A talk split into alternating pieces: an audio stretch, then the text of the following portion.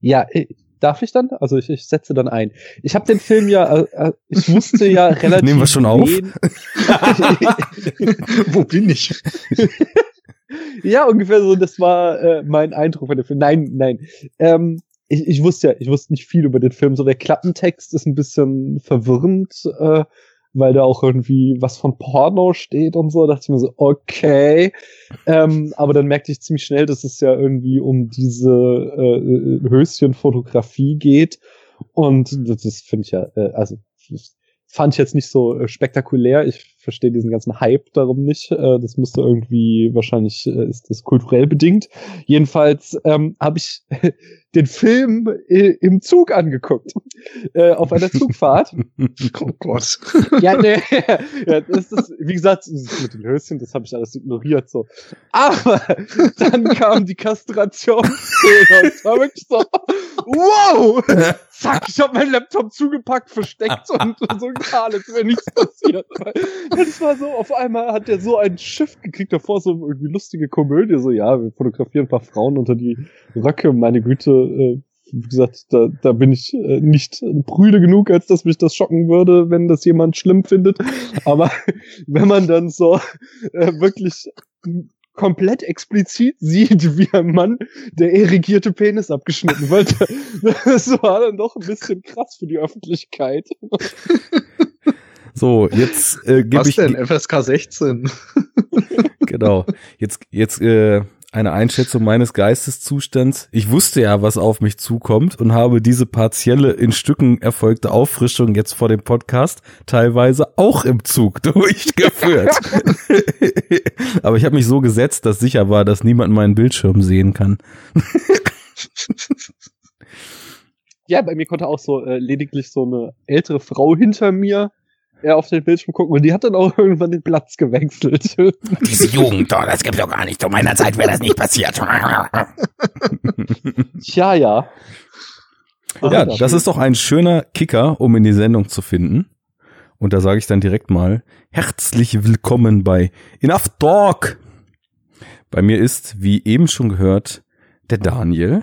Hallo Daniel. Hallo. Und Hallo. dann ist da aber noch jemand, der bis jetzt viel gelacht hat und das ist der Nils. Hallo Nils. ja, das bin ich. Moin. Ja, wenn ihr jetzt hier seid, dann seid ihr entweder hier, weil ihr Enough Talk abonniert habt und euch jeden Scheiß anhört, den wir hier machen, egal worum es geht, oder weil ihr gerade Spätfilm gehört habt und brav nach Anweisung rübergeskippt habt zu uns, weil ihr ganz heiß drauf seid, was Daniel, Nils und Arne zu dritt zu Love Exposure von Sono Sion ich mach's mal the Japanese way, was die Reihenfolge betrifft, ähm, was wir dazu zu sagen haben. Und diese erste Anekdote hat das Ganze vielleicht schön eingeleitet, weil sie, sie beschreibt etwas, was man in diesem Film äh, nicht nur beim ersten Schauen mehrfach findet. Und das sind meiner Meinung nach recht dicke What the fucks. Ging mir zumindest so. Ja. Ja, ja ich habe es erst zum ersten Mal gesehen, deswegen kann ich das nicht beurteilen. Ja gut, also, natürlich mit den Folge Folgedurchgängen nicht, aber du hast ja dann denke ich mal beim ersten Mal auch die What the fuck Dichte spüren dürfen. Ja, ja, das war tatsächlich, also ich ich weiß gar nicht, wo ich ansetzen soll, weil es tatsächlich äh, so, also man muss ja erstmal für, falls es Leute gibt, die den Film nicht gesehen haben, er ist halt erstmal vier Stunden lang. Und das, das der erste What the fuck Moment war, als so das Ganze, dass ich mir diesen Film angucke, war ja eben eine Abstimmung im Spätfilm im Rahmen des Falloperies und äh, ja, habe ich dann gemacht und dann kam halt ziemlich schnell so Arne und Nils, äh, lass uns das zusammen machen. Und dann gucke ich so zum ersten Mal äh, in die MDB und sehe halt vier Stunden. okay, das ist eine Ansage. Und äh, ja, in dem Film passieren einfach äh, quasi halbstündig äh, nimmt er steigt er auf einen neuen Level von Wahnsinn. Und er kriegt auch wieder eine komplett andere Ausrichtung. Und es ist wieder was total durchgeknalltes Neues und so. Aber äh, das kann ich durchaus sagen. Es ist äh, sehr sehr sehr charmant alles. Äh, es funktioniert nicht alles perfekt. Es ist alles auch ein bisschen komisch manchmal. Ähm, aber also also ungewollt komisch. Es ist auch sehr viel gewollt komisch äh, aber äh, ja, durchaus sehenswert. Da sprichst du schon ganz viele Sachen an. Denn zum einen ist es ja schon so aufgrund dieser fast unmöglichen Greifbarkeit, diesen tausend Genres, diesem vielen Irrsinn, der da drin steckt, ist das auch was, äh, wo hinter den Kulissen äh, Nils und ich irgendwann auf Twitter oder so, glaube ich, auch schon mal, ah komm, eigentlich müsste man doch mal was über Love Exposure machen und dann, hm, ja, nee, irgendwann vielleicht mal, weil ich glaube, der, der Gedanke, also von meiner Seite zumindest dahinter war so, dieses Monstrum irgendwie geordnet zu kriegen und irgendwie einigermaßen sinnvoll in Worten zu beschreiben und zu diskutieren, ist eine Aufgabe, der ich mich zumindest nicht so ganz gewachsen sah. Weiß nicht, wie das Genau. bei dir war. Das, das war für Gründe. mich ähnlich. Ich glaube, ich habe auch tatsächlich deine Einladung dann erstmal höflich abgelehnt. Stimmt, so war's, ja. Das haben wir auf Ähm. unbestimmte Zeit vertagt. ja, genau. Und das Ding ist, dass ich eben auch mich überfordert gefühlt habe und irgendwie auch das Gefühl hatte, dass dieser Film einfach so viel Wahnsinn bietet und so ungeordnet ist, dass ich das vielleicht auch gar nicht ordnen möchte. Ja. Dass der einfach irgendwie so gehört, wie er ist, aber auf keinen Fall irgendwie völlig durchdrungen werden soll. Mhm. Abgesehen davon, dass wir das jetzt eh nicht hinkriegen werden. Das ist auch nicht so richtig möglich. Aber ich glaube, es ist schon schön, mal drüber zu reden, denn ich habe bei mir jetzt gemerkt, es muss jetzt das vierte Mal gewesen sein, dass ich den gesehen habe. Und man dringt schon immer mehr zu Motiven und zu eventuellen Gedanken vor, die da drin stecken könnten. Und ich glaube auch, das ist vielleicht eine ganz generelle Sache, je mehr man zeitgenössisches japanisches Kino jeglicher Art sieht, desto mehr lernt man, glaube ich, auch diese, und das muss man ja sagen, in einer doch sehr, sehr anders tickenden Gesellschaft als die unsere entstandenen Filme auch zu verstehen und vielleicht die Motive der Filmemacher auch besser zu verstehen. Und ich glaube, da würde ich mal ansetzen, weil Enough Talk und äh, wichtig, so die persönliche Bindung zu sowas mal abzustecken und der Rundumschlag ist ja auch bei uns immer gern gesehen. Also Daniel hat ja jetzt eben schon gesagt, war im Endeffekt einfach äh, aus dem Voting im Followbury entstanden und äh, ganz unbedarft rangegangen, kaum was drüber gewusst, Film geguckt und erstmal im Zug äh, schnell den Laptop zuklappen müssen. Wie war das denn bei dir, Nils? Was hast du für eine ja, vielleicht holen wir mal ganz weit aus, also für eine Bin- Bindung konkret zu dem Film, zu dem Regisseur und vielleicht auch einfach ganz generell zu Japan als Filmnation. Und da ist natürlich Daniel dann auch nochmal gefragt mit Japan an sich. Okay, wie viel Zeit habe ich? Halbe Stunde oder? Bei uns gibt's keine Zeitbegrenzung. Wenn du da Ich jetzt erstmal, wenn ich jetzt so das, das komplette Fass Japan als Filmland aufmache, dann äh, das kann dauern. ähm, aber fangen wir vielleicht mal so an. Also ich habe in meiner Teenie-Zeit, glaube ich, angefangen, mich für Kino in dem Sinne zu interessieren, dass ich eben nicht nur die amerikanischen Blockbuster geschaut habe, sondern auch wissen wollte, was ist abseits davon noch los. Und da war zum Beispiel Tarantino ein Riesenheld von mir. Und wie bekannt ist, ist Tarantino der westliche Regisseur schlechthin, der sich von anderen beeinflussen lässt und das dann auch in seinen Filmen deutlich zur Schau stellt. Und irgendwie, ich glaube, Kill Bill war dann gerade irgendwie so einer meiner Lieblingsfilme und ähm, dann habe ich mich deswegen so ein bisschen gefragt, was geht denn noch so in Japan ab? Hab da dann verschiedene Sachen geschaut und nebenbei halt auch im Internet dann, was weiß ich, Kritiken gelesen und irgendwie versucht mitzukriegen, welche Filme irgendwie wichtig sind, sehenswert sind, was auch immer. Und ich kann ehrlich gesagt auch nicht mehr genau sagen, wie da so eins zum anderen kam, aber ich glaube, der erste Film, den ich von Sion Sono dann gesehen habe, war Strange Circus. Und ich meine, der Grund war, dass ich irgendwie auf filmstarts.de oder so, also auf irgendeiner Filmseite, eine Kritik dazu gelesen habe, wo drin stand, dass der ultra heftig sein soll. Ich als Teenie fand das direkt irgendwie wichtig. Also ähm, alles, was irgendwie extrem war, was äh, so ein Schlag in die Magengrube gleichkommt oder so, das war für mich irgendwie erstmal faszinierend. Da wollte ich dann wissen, was dahinter steckt. Und ich glaube, der Film hat mich völlig überfordert. Ich erinnere, erinnere mich nicht mehr so genau an den, aber gefallen hat er mir nicht unbedingt. Aber irgendwie war das so anders und so einzigartig, dass ich das schon erstmal abgespeichert habe. Und dann habe ich irgendwann das muss dann auch so 2008, 2009 gewesen sein, als der Film dann auf der Berlinale, glaube ich, lief und mit dem Fipreschi-Preis der Filmkritik ausgezeichnet wurde und irgendwie sehr große Wellen in Kritikerkreisen geschlagen hat. Da habe ich irgendwie den Titel mal aufgeschnappt, eben auch wegen irgendwelchen Kritiken. Und das klang irgendwie, ja, ich weiß auch nicht mehr genau, aber da waren so Zeilen dann zu finden, wie der Film ist nicht perfekt, aber irgendwie trotzdem der beste, den man sich denken kann. Und der Film hat viele Fehler, aber trotzdem ist er irgendwie besser, als er eigentlich sein dürfte in Anbetracht dessen und sowas. Also irgendwie wurden da teilweise Bilder für diesen Film gefunden und er wurde auf so eine enthusiastische Weise beschrieben, dass ich mir den vorgemerkt habe und irgendwie, ich glaube, damals hatte der auf der IMDb so 100 Bewertungen und einen Schnitt von 9,7 oder sowas. also irgendwie das Höchste, was man sich ungefähr vorstellen kann.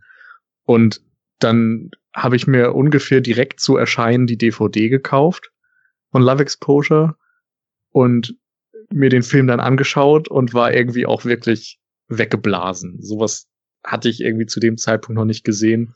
Ganz wichtiger War- Punkt. Genau Ja. das Gefühl hatte ich nämlich auch. Ich habe den erstmalig gesehen und ich habe das nicht oft, dieses Gefühl, dass man wirklich einen Film geschaut hat und völlig unabhängig, ob es einem so richtig gefallen hat oder einen vielleicht eher befremdet hat oder wie auch immer, Mhm. aber dass da so der ganz feste Glaube ist, das ist völlig einzigartig und irgendwas in der, also sowas habe ich noch nicht gesehen, diesen Satz so vor Ja. Augen zu haben. Und vor allem kam für mich halt wirklich alles zusammen. Also er hat mir gefallen, aber ich war trotzdem völlig befremdet und ich dachte, oh mein Gott, das ist das abgefahrenste, was ich je gesehen habe. Das ist total einzigartig. Ich äh, weiß ich nicht, konnte diesen Film irgendwie nicht greifen. Dann war im Booklet noch irgendein einigermaßen verschwurbelter Text, zumindest für mich damals. ähm, und äh, so, wo dann auch die Rede war von irgendwelchen Zeichen und von Symbolen, mit denen er spielt, die natürlich irgendwie alle für mich damals so ein bisschen äh, ja unbemerkt blieben. Aber das war eine Faszination einfach. Der Film hat mich nicht losgelassen und irgendwie auch gerade, weil ich mich dann die ganze Zeit so drauf gefreut hatte, den endlich zu sehen und gewartet habe, dass endlich die DVD rauskommt und die dann sofort irgendwie gekauft hatte bei Erscheinen und so, war das irgendwie auch schon emotional vorher so eine Bindung, die sich dann einfach bestätigt hat, wo ich dachte so, ja, genau diesen Film wollte ich irgendwie haben. Also ich wusste nur, ich möchte diesen Film mögen und dann kam dieses Monstrum und es hat irgendwie funktioniert. Und seitdem ist es irgendwie immer für mich ein ganz wichtiger Film geblieben, den ich immer mal wieder sehr gerne schaue. Und ich glaube, so ein Stückchen kommt da auch so eine, äh, ja, so eine Haltung dazu, die man vielleicht dann auch aus seiner eigenen Jugend kennt, dass man irgendwie sich schon ein bisschen geil fühlt, wenn man so einen Film sein Lieblingsfilm nennt. Muss ich ja dann doch mal zugeben. Check wenn alle meinen Geschmack, sagen Leute. Ja, also was ist denn dein Lieblingsfilm? Und du sagst, ach, nur so dieser vierstündige japanische Film, der 30 Genres abbildet und den keiner kennt und überhaupt. Das ist natürlich schon ein Statement. Da Würdest du denn sagen, dass es dein absoluter. Lieblingsfilm ist? Nee, sowas habe ich einfach nicht. Ja, das ist auch, glaube ich, die Antwort, die man dann nur drauf geben kann. Also ich finde schon, weiß ich nicht, diese vier Lieblingsfilme bei Letterboxd oder so und, und diese, diese Top Ten, die manche aufstellen und so, finde ich auch schon unmöglich. Ja, also wenn es da mehr gäbe, oder auch wenn nicht, es gäbe auch relativ hohe Wahrscheinlichkeiten, dass bei mir auf diesen vier Filmen einer der vier Love Exposure wäre.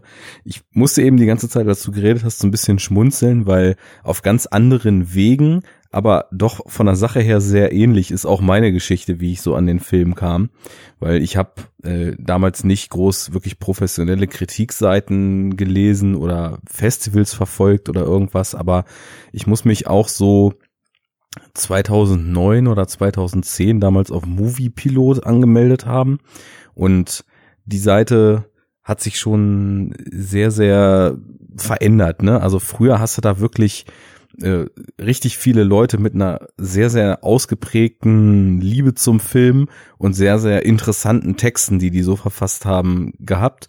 Und ich habe da erst so passiv ein bisschen mitgelesen und dann habe ich irgendwann angefangen, auch mich da anzumelden und so ein bisschen rumzusurfen und viel über Profile zu klicken und zu sehen, oh, der, der oder der scheint ja einen ganz interessanten Geschmack zu haben.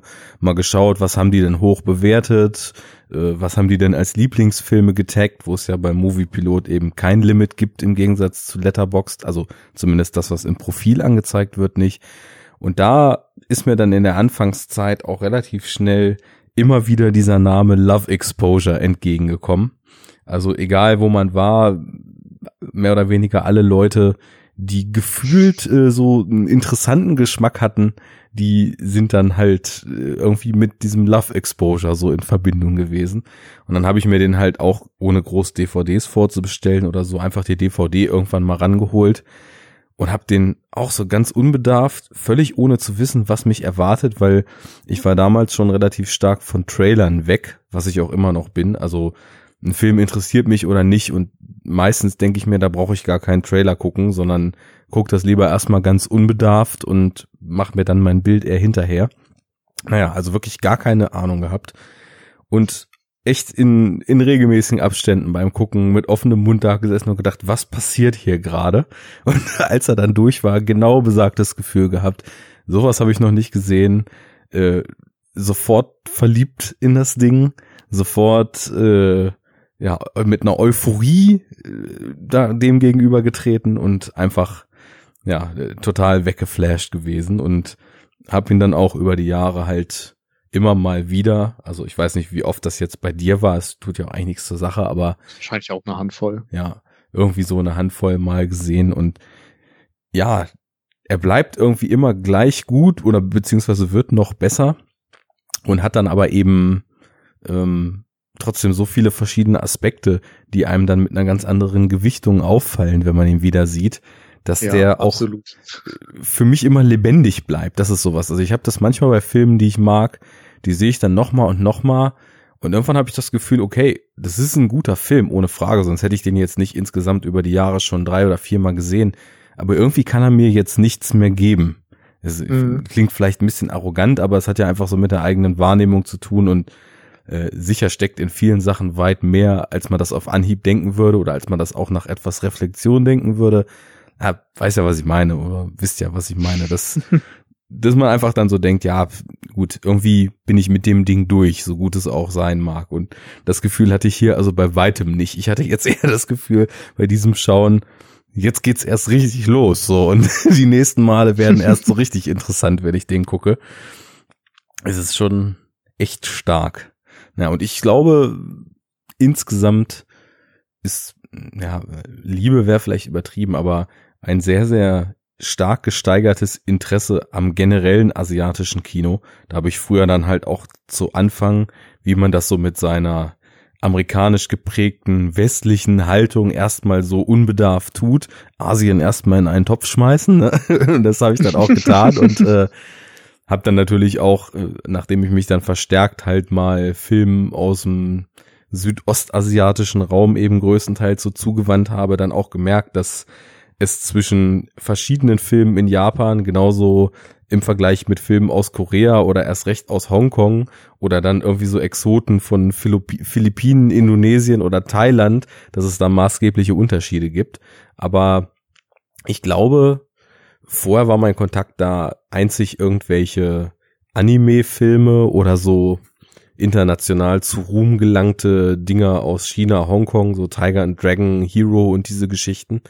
Und ja. ich glaube fast, dass Love Exposure dann so ein Trigger war, mich, also nicht auf einem krassen Level, aber doch konstant und kontinuierlich und äh, eigentlich im Kern mit mehr Interesse als zum Beispiel am Hollywood-Kino oder so, mich dann eben mit Korea, mit Japan, mit Hongkong äh, von damals bis jetzt so auseinanderzusetzen. Insofern bin ich dem Film sehr dankbar, dass es ihn gibt, denn äh, er hätte mir sicherlich auch äh, oder vieles wäre mir vielleicht verwehrt geblieben, wenn es diesen Erweckungsmoment nicht gegeben hätte. Ja, und dem äh, Sono Sion habe ich mich dann natürlich auch eben auch nicht so drauf gestürzt, ich will jetzt alles von dem sehen und dann innerhalb von zwei Wochen mir alles besorgt und durchgesuchtet, sondern in so gesunden Dosen. Wenn mal ein Film von ihm auf Mubi war, habe ich den natürlich dann geschaut oder hier und da dann mal eine Blu-ray gekauft. Gibt ja auch leider noch nicht alles von ihm auf Blu-ray, teilweise glaube ich sogar international nicht, wenn man nicht unbedingt jetzt Mhm. auf japanische Releases zurückgreift. Was ich immer Ja. schade finde, weil äh, ganz entgegen der Kritik an der Kamera im Spätfilm ähm, finde ich schon, dass die größtenteils auch was hermachen. Und also jeder Film verdient es eigentlich mindestens auf Blu-ray veröffentlicht zu werden. Und da ist leider noch ein bisschen Ebbe angesagt. Oder fehlen mir da die Quellen? Weißt du da mehr? Puh, nee, so ganz genau kann ich dir das nicht sagen, aber ähm, also ich glaube, es gibt in England schon relativ viele von ihm, also zumindest die neueren, weil er ja auch zuletzt tatsächlich international relativ großen Erfolg hatte in Fankreisen, in Kritikerkreisen und so weiter. Ja, Ähm, also diese Third Window Films, glaube ich, bringen relativ viel von ihm raus. bei Eureka gibt's auch welche. Ich, also ich glaube, Cold Ja. Fish und Guilty of Romance sind zum Beispiel bei Eureka rausgekommen.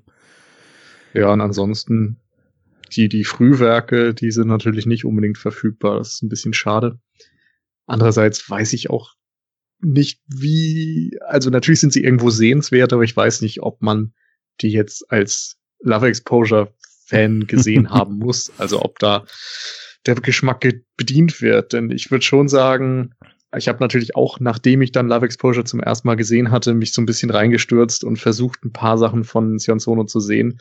Hatte dann aber schnell das Gefühl, irgendwie wird da, glaube ich, nichts mehr kommen, was genau so sein wird. Also sowohl von der Wirkung als auch von der Machart, weil der einfach so sehr durch die Genres springt und immer was Eigenes macht und was Neues macht. Und insofern ähm, habe ich dann auch irgendwann so zumindest ein bisschen aufgegeben, nochmal nach Love Exposure zu suchen. Aber es ist natürlich trotzdem immer noch ganz spannend zu sehen, was er macht. Ja, das ist so ein bisschen dieser Effekt. Ich habe das manchmal, dass ich anscheinend einen Regisseur mit exakt dem richtigen Film entdecke und dann versuche ich und versuche ich und versuche ich und alles, was ich Mhm. danach noch sehe, ist dann teilweise auch gut, teilweise auch in Richtung sehr gut, aber es hat nie wieder so diesen Knaller-Effekt, den der erste hatte. Ich habe Ja, zum Beispiel total Und das ist bei ihm der Fall für mich. ja, war bei mir auch so. Also ich, ich würde sagen, ich schätze alles, was ich sonst von ihm kenne. Also, weil ich auch immer finde, dass er sehr interessante Subtexte hat, die man auch, glaube ich, häufig falsch verstehen kann, wenn man mit der falschen Brille auf die Filme guckt. Und die. Da bin ich sehr gespannt, was wir hier an Subtext rausarbeiten. Da möchte ich äh, noch intensiv drüber reden. Entschuldige, dass ich dir ins Wort gefallen bin. Nee, ins Wort fallen gibt's hier nicht. ähm, ja, da, da stecken immer verschiedene Sachen drin. Und ich glaube auch, dass es einem, das haben sie in der Second Unit ja immer oft gesagt, äh, dass sie so ein bisschen befremdet waren, wenn sie mal was Asiatisches geguckt haben und dann kam immer so ein bisschen diese Totschlagaussage, ja, ich glaube, wir mit unserem kulturellen Background, wir können das auch einfach gar nicht verstehen, fertig, ne? Und ich weiß schon, von welcher Barriere da, glaube ich, ganz generell in der Filmrezeption oft die Rede ist, weil es gibt ja viele Leute, die leider, obwohl sie sich irgendwie Filmfans sch schimpfen und so weiter, fast so gar keinen Drang haben, irgendwie asiatische Filme zu gucken, was ich immer total komisch finde, aber gibt ja echt viele Leute, die das fast schon meiden. Und ähm, man, man braucht auch ein bisschen, um teilweise zum Kern der Filme vorzudringen oder zumindest eine Idee zu haben, in welche Richtung es da eigentlich geht. Aber das ist schon spannend, ob er nun irgendwie in, in Das Cold ist halt vor allem, das ist vor allem Ding halt, ähm, also du musst da mal äh, für die Second Unit quasi, äh, auch wenn ich das äh, denen jetzt gleich in den Mund legen will oder halt für diese Haltung ein bisschen plädieren, weil es ist natürlich schon ein krasser ähm, an, äh, andere, also es, ist- es ist ein anderer Kulturkreis, es ist einfach eine andere Tradition, Filme zu machen, ähm, eine andere Theatralik vor allem Ding. Also es wird ja, Ja. viel ausladender, äh, was man eben auch sehr gut an diesem Film hier sieht, äh, so übertrieben und so äh, exzessiv wie er ist, ist er ja in dem Sinn auch wieder relativ typisch fürs japanische Kino, dass eben äh, die großen Gesten geliebt werden. Und das äh, wenn so im westlichen Kino du halt, äh, wenn du große Gesten machst, äh, sehr schnell als pathetisch und äh, ja hier in Michael Bay Richtung abgedriftet bist und halt es eher versuchst eben nuanciert leise Töne anzuschlagen in deinen Filmen, um da äh, ja ernst genommen zu werden, ist es eben nicht das Ideal im japanischen Kino und das ist halt einfach so eine Barriere, die ist, die muss man erstmal überschreiten. Da muss man erstmal eine, sich reingucken. Da muss man schon eine ganze Reihe Filme geguckt haben, wenn man nicht sowieso da irgendwie äh, total der Fan schon ist von Anfang an, dass einen das anspricht, sondern Ja. wenn man das nicht gewohnt ist, dann musst du da echt äh, das erstmal erarbeiten, bis du da ähm, äh, ja, ja, also dich quasi hier an die entsprechenden filmischen Codes gewöhnt hast, äh, um dann das auch genießen zu können. Ja. Von daher, äh, das geht dir natürlich mit jeder filmischen Tradition so. Also europäisches Kino ist ja auch wieder komplett anders, äh, aber ich glaube, die Barriere ist schon ziemlich groß, die du erstmal überwinden musst. Ja, weil die Gegensätze auch groß sind. Also es Mhm. hat sich ja teilweise so entwickelt, dass gerade also hier in Europa man teilweise wirklich schon fast mit einem einer kargen Realitätsanspruch im, im Kino zu kämpfen hat.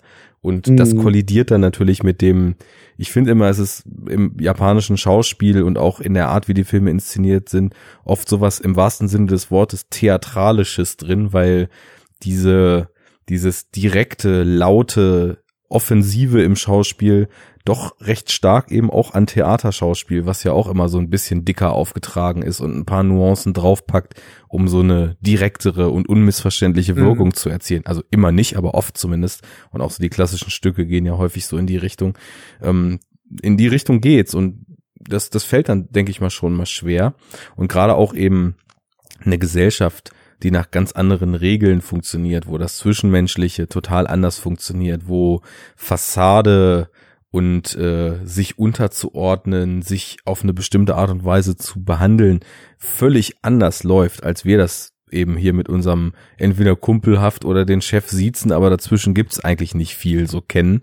Und ähm, ja, also die Einstiegshürde, die verstehe ich auch schon, aber dennoch äh, denke ich, wenn man wach Filme guckt, was ja, also wir, denke ich mal, ausreichend tut und auch die Second Unit jetzt als Beispiel ausreichend tut, ähm, kann man, glaube ich, schon recht schnell ein Bild davon kriegen, was das soll. Ob man damit was anfangen kann, jetzt mal so ganz pauschal gesagt, mit dem Kino als solchem, ist wieder was anderes.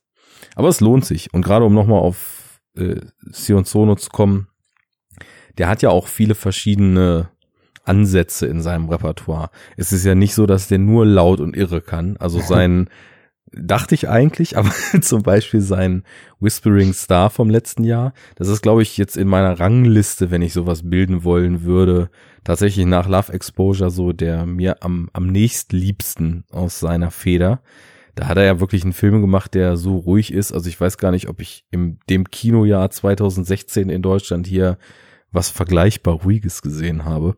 Also wandelbar ist er auch und lohnt sich deswegen dann schon auf Entdeckungsreise zu gehen. Und was du vorhin sagtest, Nils, irgendwie findet man dann doch immer nichts, was an Love Exposure dann noch rankommt und hört dann doch so ein bisschen auf. Also ich, ich will, will auf jeden Fall so die, die großen und bekannten Sachen von ihm alle mal gesehen haben. Weil wer weiß, was da noch so schlummert und vielleicht dann eben doch den Effekt hat. Ich habe auch nach wie vor Interesse, so ist es ja nicht. Aber nee, meine ich auch nicht, ja, klar. es, es geht vielleicht auch mehr darum, einerseits dieses Erlebnis zu reproduzieren. Davon habe ich einfach Abstand genommen. Das kann man nicht mehr, weil man einfach mittlerweile auch zu viel gesehen hat, glaube ich. Also bei mir kam der Film halt auch zu einer Zeit, wo ich einfach, was diesen asiatischen Film im Allgemeinen und Sion Sono im Speziellen anging, ein unbelecktes Blatt war. Und dann, Dito. dann kommt da natürlich irgendwie was anderes zustande. Und auf der anderen Seite ist es eben so, dass er, ja, habe ich ja auch schon gesagt, einfach immer was anderes macht. Ich meine, mit einem Hip-Hop-Musical kannst du irgendwie trotzdem Spaß haben, sehr viel sogar, aber es ist einfach ein völlig anderer Film. Naja, mit der Einschränkung, dass es schön wäre, wenn ein Großteil der Schauspieler auch tatsächlich rappen könnte, die da rappen, aber das lassen wir mal außen vor. Das Ja, ist, ich meine, da kannst du theoretisch auch wieder kritisieren ohne Ende an diesen Film. Da passt ja auch vieles nicht so zusammen und äh, viel Stückwerk und so weiter, aber es ist irgendwie auch gerade wieder das, was den Film so einzigartig und besonders macht. Und Das ist er nämlich. Auch wenn er meiner Meinung nach nicht bis ins Letzte funktioniert, was ich von Love Exposure nicht sagen würde, weil der für mich wirklich von vorne bis hinten durch Ja. funktioniert.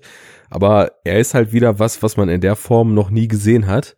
Nur ist es halt leider wirklich, weil ich habe halt eine sehr, sehr lange Historie mit Hip-Hop und auch teilweise früher internationalen Hip-Hop aus Polen, aus Japan, aus Südamerika und so gehört.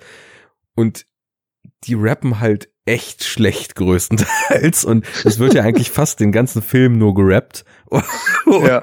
das das hat's mir echt so ein bisschen schwer gemacht. Also der Irrsinn ist natürlich wieder total auf elf, aber ist schwierig so. Ich meine, die, die Beats sind Mhm. cool, die Welt, die er da erschafft, ist absolut einzigartig. Das ist ja irgendwie so ein äh, wie so ein Enter the Void als Smartphone-Game in, in Hip-Hop-Anstrich. so ungefähr. Du hast noch The Warriors vergessen. Ne, genau, das war auch noch meine, das war auch noch die, die dicke The The Warriors und äh, das noch gepaart mit City of Violence, so, also Mhm. wirklich die totale Rundumpeitsche. Aber ja, Ja. deswegen ist es trotzdem nicht so, dass ich sagen würde, ja, okay, war ganz nett, sondern auch wieder so ein Film, wo ich jedem Menschen, der fragt, ja, hast du mal was äh, richtig Außergewöhnliches, was du mir empfehlen kannst, fast als erstes den Film zücken würde und sagen würde, g- zieh dir das mal rein, weil das sowas hast du bestimmt noch nicht gesehen. Ja. Der kommt auf jeden Fall in puncto Irrsinn an Love Exposure locker dran. ja. Aber ja, Allein dieser Gangsterboss mit dem Zeit- tätowierten Drachenmund auf der Wange.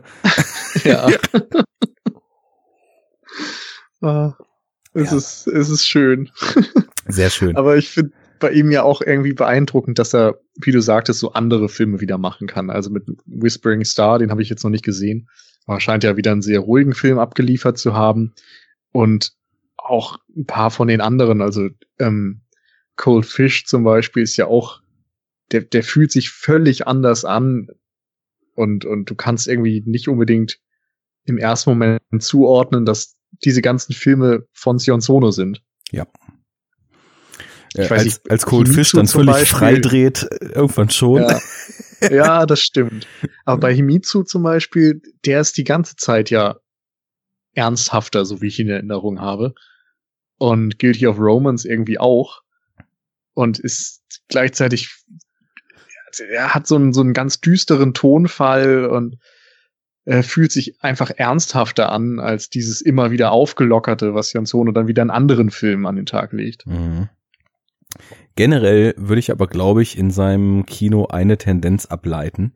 Und die führt mich jetzt schon mal wieder konkret auf den Film, den wir jetzt eigentlich besprechen wollen und so gekonnt drum rumtanzen seit über einer halben Stunde.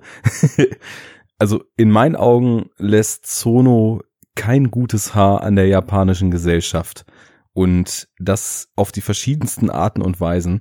Aber irgendwie finde ich immer eine deftige Portion Gesellschaftskritik in dem, was er da abserviert. Und vielleicht nähern wir uns so mal dann Love Exposure wieder. Ich, ich weiß echt nicht, wie wir es machen sollen, weil das ist einfach so ein Berg, der vor einem hängt, dass Ja. ich überhaupt nicht weiß, wie man da einsteigen soll. Aber ähm, Also ich fange einfach mal damit an, sonst, dass ich sage, es gibt sehr viele ähm, Geschichten und tatsächliche Ereignisse, die in Love Exposure aufgegriffen werden. Da ist zum Beispiel diese Zero Church, die auf einer tatsächlichen Sekte basiert.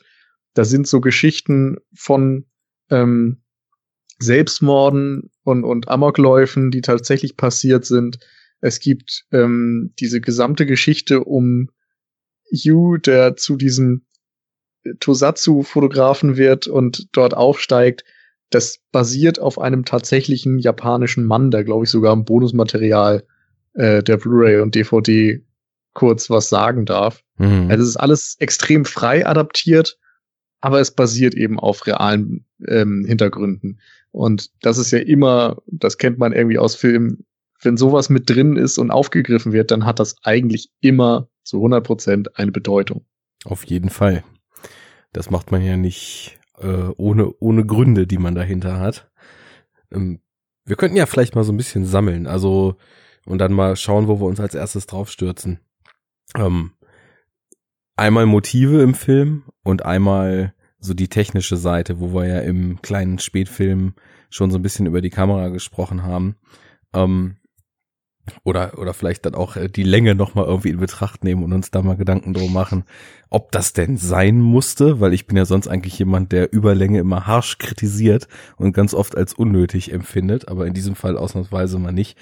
Also, ich glaube, der größte Punkt, den ich erstmal drin finden würde, wäre natürlich klar und deutlich in allen Formen und Farben und Ausprägungen, hast du eben auch schon mit der Zero-Kirche gesagt, Religion. Ne? Und ähm, da könnte man sich ja mal so ein bisschen nähern.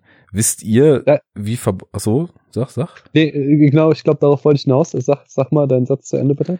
Ähm, ob ihr wisst, wie verbreitet eigentlich in Japan das Christentum ist?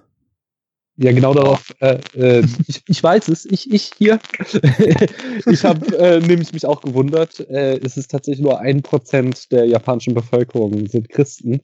Ähm, eine Million insgesamt gibt es, äh, weil das hatte mich auch gewundert, warum ausgerechnet er es so aufs Christentum angelegt hat und da eben auch, äh, ja, wenn Kritik, dann ja auch Kritik am Christentum drinne steckt, ganz viel in dem Film. Äh, das das äh, hatte mich auch erstaunt und deswegen hatte ich nachgeschlagen und ja, eine Million Christen gibt's in Japan, das sind etwa ein Prozent der Bevölkerung. Das ist natürlich jetzt die Frage, vorkommt. Ist das Christentum vielleicht nur mh, stellvertretend für das Befolgen von Dogmen gewählt oder ist es konkret das Christentum? Worauf Ähm, ja, aber warum dann? Also würdest du Dogmen in einem deutschen Film so darstellen, indem du sie irgendwie im, was weiß ich, äh, am Hand von Hinduismus darstellst? So, das ist irgendwie ein bisschen, also ich, ich finde es merk eine merkwürdige Entscheidung. Also ganz generell, ne? Ich meine, also falls Enough Talk religiöse Hörer hat, nach dieser Sendung wahrscheinlich nicht mehr. Ähm, Religionskritik ist immer gut, egal wogegen sie schießt. das ist schon mal meine Meinung zu der Sache. Deswegen kannst du dir rauspicken, was du willst und kritisieren, so viel du willst, ist immer richtig. Aber ähm, so viel erstmal als Statement dazu. Ähm, ja, es ist schwierig, weil also ich hatte nämlich in, im Zuge dieses über die Jahre mich mehr mit dem japanischen Film auch auseinandersetzen und immer wieder dann auch so ein bisschen einfach über Japan lesen, um so hinter die Abläufe dieser Gesellschaft, auch hinter Motive und Symbole, die sich vielleicht in Filmen verstecken, so ein bisschen hinterzukommen, habe ich nur mal gelesen, dass zumindest 50 Prozent der Hochzeiten in Japan so nach christlichem äh, Bild oder sogar 80 Prozent stattfinden und dass es dann eben da auch noch ähm, verschiedene andere religiöse oder traditionelle Arten gibt, aber dass da die christliche Hochzeit schon so ihren relativ starken Platz drin hat. Ja, aber das kommt ja dann drauf an, auch also die Zeremonie, die Art und Weise, wie der Westen eben die Hochzeit in Form von Liebesfilmen und so weiter äh, äh, ja propagiert hat. Ich habe auch irgendwo im, im schönen Podcast Zeitsprung hatten sie mal eine tolle Folge über Diamanten und ich meine, da haben sie auch erzählt, dass Japan zum größten Diamantenmarkt gehört und das halt auch ein Hollywood-Phänomen ist, weil äh, quasi, dass der, der Verlobungsring ein Diamant ist, ähm, das ist quasi ein Hollywood-Produkt. Äh, Das war eine groß angelegte Werbekampagne der Diamantenindustrie und die in Japan halt voll eingeschlagen hat. Und ich denke, oder ich kann mir zumindest vorstellen, dass eher daher diese christlichen Hochzeitsdinger kommen, dass sie nach diesem Schema aufgebaut sind, weil warum sollte jemand eine christliche Hochzeit feiern, der aber, also, also so wirklich mit äh, vor den Altar treten und äh, vor äh, Gott im Sinne von Jehova hier, äh, dass sich das Ja-Wort geben, der nicht dran glaubt. Mhm. Weißt du da mehr? Nee, ich weiß es nicht. Also ist aber schon eine interessante Sache, erstmal nochmal darauf wieder zurückzukommen, dass der Verlobungsring von Hollywood erfunden wurde. Ich habe letztens auch Also gehört, dass die Nicht, Bezeichnung nicht erfunden, aber äh, quasi äh, populär gemacht. Also ja. als eine der vielen äh, Marketingmaßnahmen der in Diamantenindustrie. Wie gesagt, Zeitsprung, sehr schöner Podcast. Dann gibt's immer wieder so Anekdoten aus der Geschichte. Mhm. Ja, kann man ja mal reinhören. Aber generell, ich, ich hätte einfach jetzt, ist auch wieder schön, ne, wie, das, wie das Kino die eigene Auffassung prägt. Ich hätte einfach gedacht, dass das Christentum dann anscheinend dort verbreiteter ist. Wobei es eigentlich kein Wunder ist, dass es nicht so ist, weil mh, hm, zumindest, das ist immer ein bisschen schwierig, wenn man sowas selber nicht erlebt hat und sich dann immer auf Sekundärquellen so beruft, aber die japanische Gesellschaft hat ja zumindest den Ruf, gegenüber dem Fremden nicht die offensten zu sein und mhm. sehr, sehr traditionell auch teilweise in ihren Motiven noch verankert zu sein, wobei ich nicht weiß, wie sich das in den letzten 15 Jahren durch Globalisierung etc. so verändert hat, aber Christentum wäre ja dann eigentlich auch was, was von außen auf diese Inselstaaten gebracht worden wäre, die aber ja für sich schon eine über tausende Jahre gehende eigene Tradition gehabt haben. Und da könnte ich mir natürlich auch schon vorstellen, dass es nicht unbedingt einen guten Stand hat und äh, quasi eher so als, als eindringende Kraft von außen teilweise vielleicht wahrgenommen wird, gerade wenn es eben auch nur so eine absolute Minderheit ist, die dem Christentum angehört.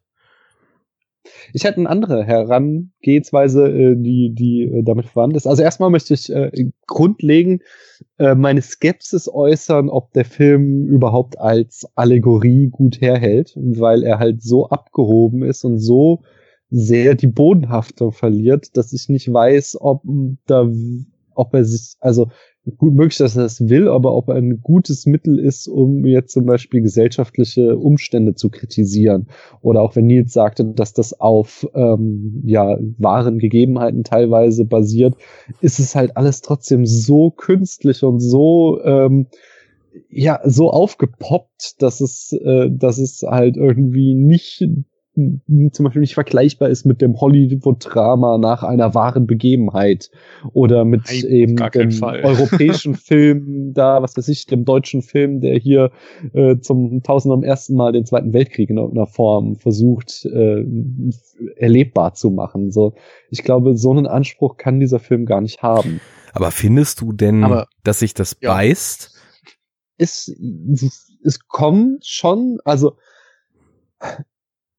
ich weiß nicht, so, ich habe es nicht so richtig geschafft, den Film ernst zu nehmen, sagen wir mal so. Also vielleicht äh, habe ich auch eine falsche Herangehensweise. Also, aber für mich war es in erster Linie ein großer Spaß, ähm, eher als dass ich mir jetzt Gedanken gemacht habe, so, oh, kann ich daraus irgendwas über Sekten lernen oder oh, ähm, kann ich daraus irgendwie eine Kritik am Christentum ableiten, weil, äh, also wenn du halt zum Beispiel jetzt auf die Kritik am Christentum einsteigen würdest, wie da eben die Beichte durch den Kakao gezogen wird. Das ist ja, das, das ist halt jenseits aller äh, tatsächlichen Praxen, äh, Praktiken im Christentum. Das kann ich nicht mehr wirklich äh, als Kritik daran dann verstehen.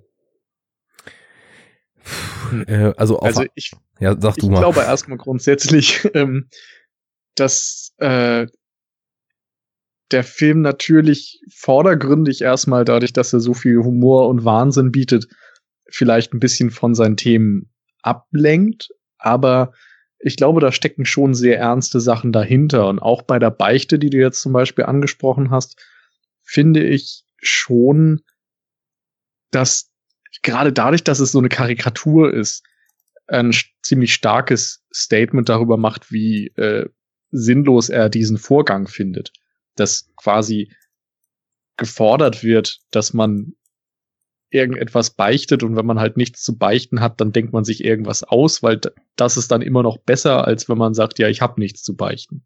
Ja, aber also, das ist jetzt eine These, die der Film so äh, behauptet, äh, die aber nicht äh, das wirkliche Christentum darstellt. So, weißt du, das ist nicht so, dass sich Christen wirklich Sünden ausdenken müssen, weil sonst ist es schlimm, wenn sie nicht zu beichten haben, sondern das sagt jetzt einfach der Film, dass es so wäre. Und da möchte ich nämlich jetzt eine alternative Interpretation an. Warte noch einmal kurz, da wollte ich nämlich auch noch zu sagen, in, in diesem Beichten und Use-Verhalten am Anfang sehe ich auch viel mehr eigentlich unter all dem bunten Schein und all dem Spaß, den diese erste Hälfte macht, eher eigentlich ein ziemlich bitteres Familiendrama schon drunter schlummern, genau. als dass es mit Religion zu tun hat. Hm. Das, das, das finde ich auch. Ja. Nils, du gleich. Das, diesen Gedanken versuche ich irgendwie schon. Ich versuche seit einer halben Stunde Arne ins Wort zu fallen. Deswegen, nein, ähm, äh, als Andy vorhin meinte mit dem äh, der Religion und der Tradition und so, äh, ich weiß auch sehr, sehr wenig über Japan, aber was ich weiß, ist halt, dass ja ähm, sehr viel Wert auf äh, Ehre gelegt wird und sehr viel Wert auf ähm, quasi äh, sich seinen äh, seiner Familie gegenüber äh, nicht unanständig oder unangemessen zu verhalten. Also seine Familie und das geht ja sogar bis hin zu den Ahnen, dass man sich teilweise irgendwie seinen Ahnen gegenüber in eben einem äh, geistigen Form rechtfertigt für sein Verhalten äh, aber eben ganz stark der lebenden Familie. Das heißt also, wenn ich äh, irgendwie Schande auf mich bringe, dass das dann auf meine ganze Familie abstrahlt.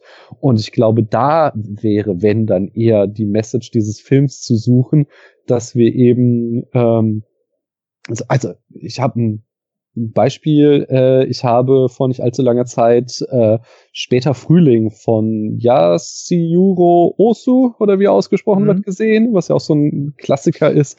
Und da geht's halt die ganze Zeit nur darum, irgendwie, äh, dass die Tochter verheiratet werden muss, weil das der Ehre entspricht. So ähm, äh, und äh, äh, ja eigentlich alle unglücklich am Ende damit sind, dass das Kind aus dem Haus kommt und verheiratet wird, aber es quasi den gesellschaftlichen Konventionen entspricht. So muss das gemacht werden.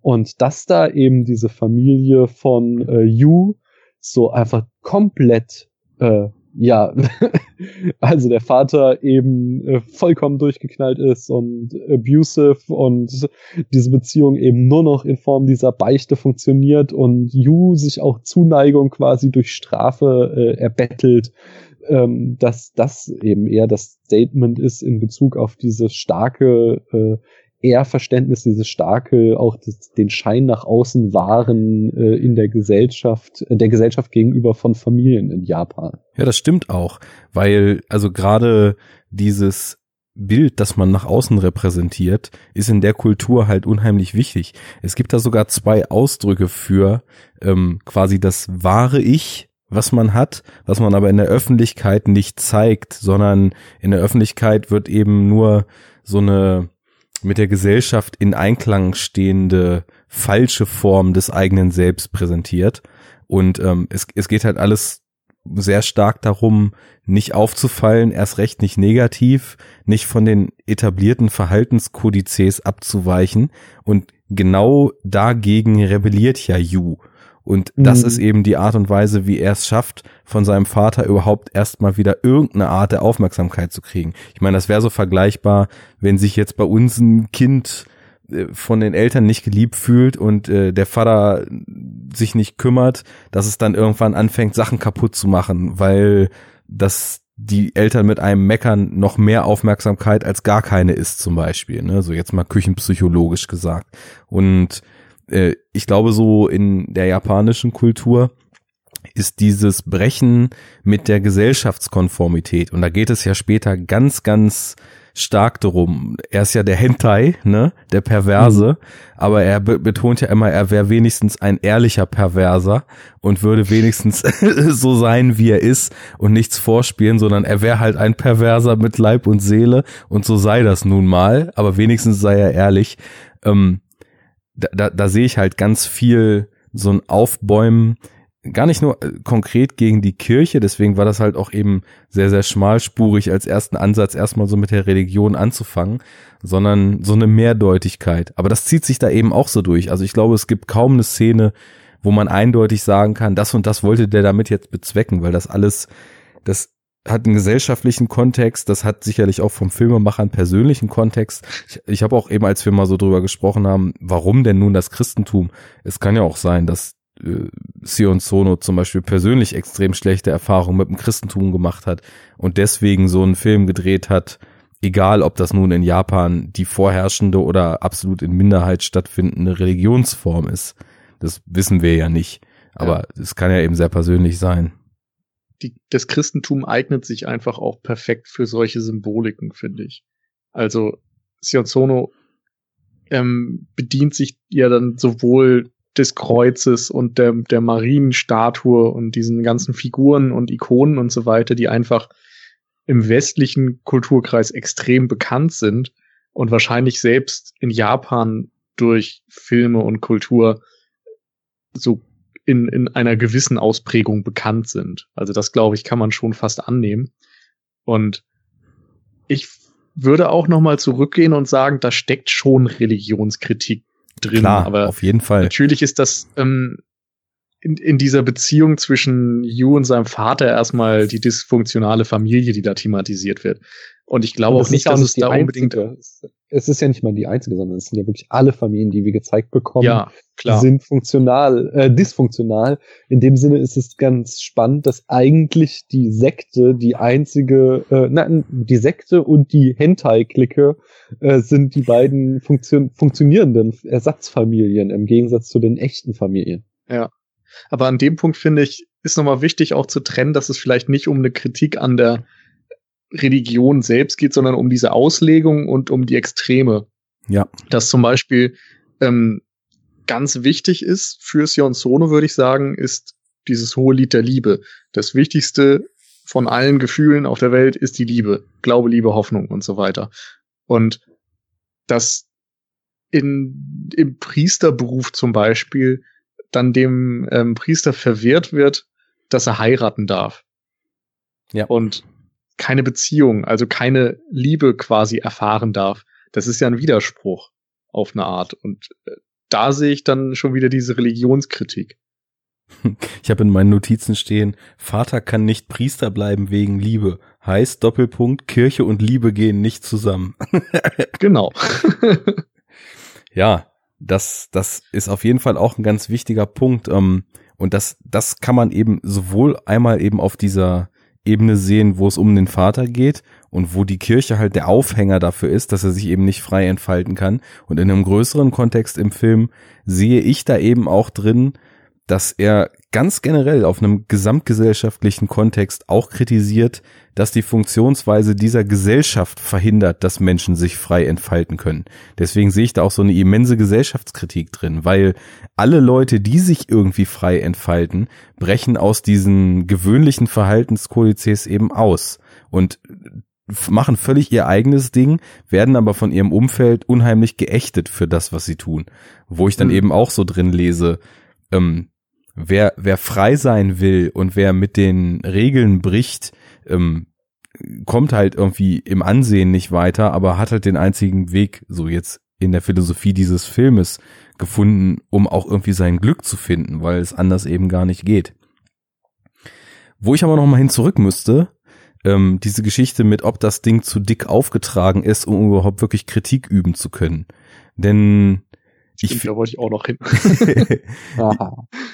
Ich finde immer, dass, also es ist teilweise ja wirklich ins Groteske verzerrt und natürlich ist die Groteske als Stilmittel weird, laut, äh, irre und alles andere als subtil, aber ich finde, sie funktioniert gerade deshalb in ihrer Kritik auch immer unheimlich gut. Also ich meine, was wäre denn das Kino ohne Filme wie Brazil zum Beispiel, die ja auch völlig in der Groteske verhaftet sind und trotzdem eine der besten kritischen Dystopien, die das, äh, die die Filmgeschichte so hervorgebracht hat.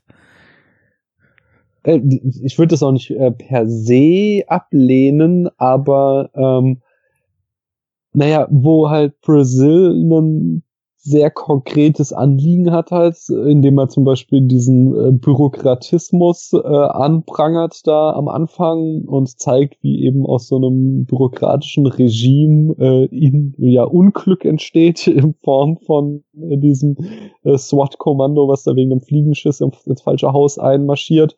Ähm, äh, das ist halt, das ist natürlich total überzeichnet, aber irgendwie äh, basiert es, äh, äh, kommt es aus einer konkreteren, äh, aus einem konkreteren Anlass heraus, als dieser Film, ähm, der halt, ja, in meinen Notizen steht zum Beispiel tonale Shifts irgendwie, alle, alle, also ich meine, er geht halt vier Stunden und alle halbe Stunde scheint ein neues Thema zu haben und mh, sich in eine andere Richtung zu entwickeln und äh, äh, das meine ich eher mit. Also ich meine nicht so, dass es äh, dadurch, dass er eine Groteske ist, dass er deswegen irgendwie das Recht verloren hätte zu kritisieren, sondern dass er eben so, äh, was ich vorhin schon sagte, so wenig Bodenhaftung hat, dass er halt einfach ständig äh, irgendwie quasi sich ein neues Thema pickt äh, und äh, das dann äh, unglaublich amüsant und unglaublich äh, charmant äh, irgendwie eine Weile backert, bis dann wieder irgendwie die nächste abstruse Wendung der Geschichte kommt.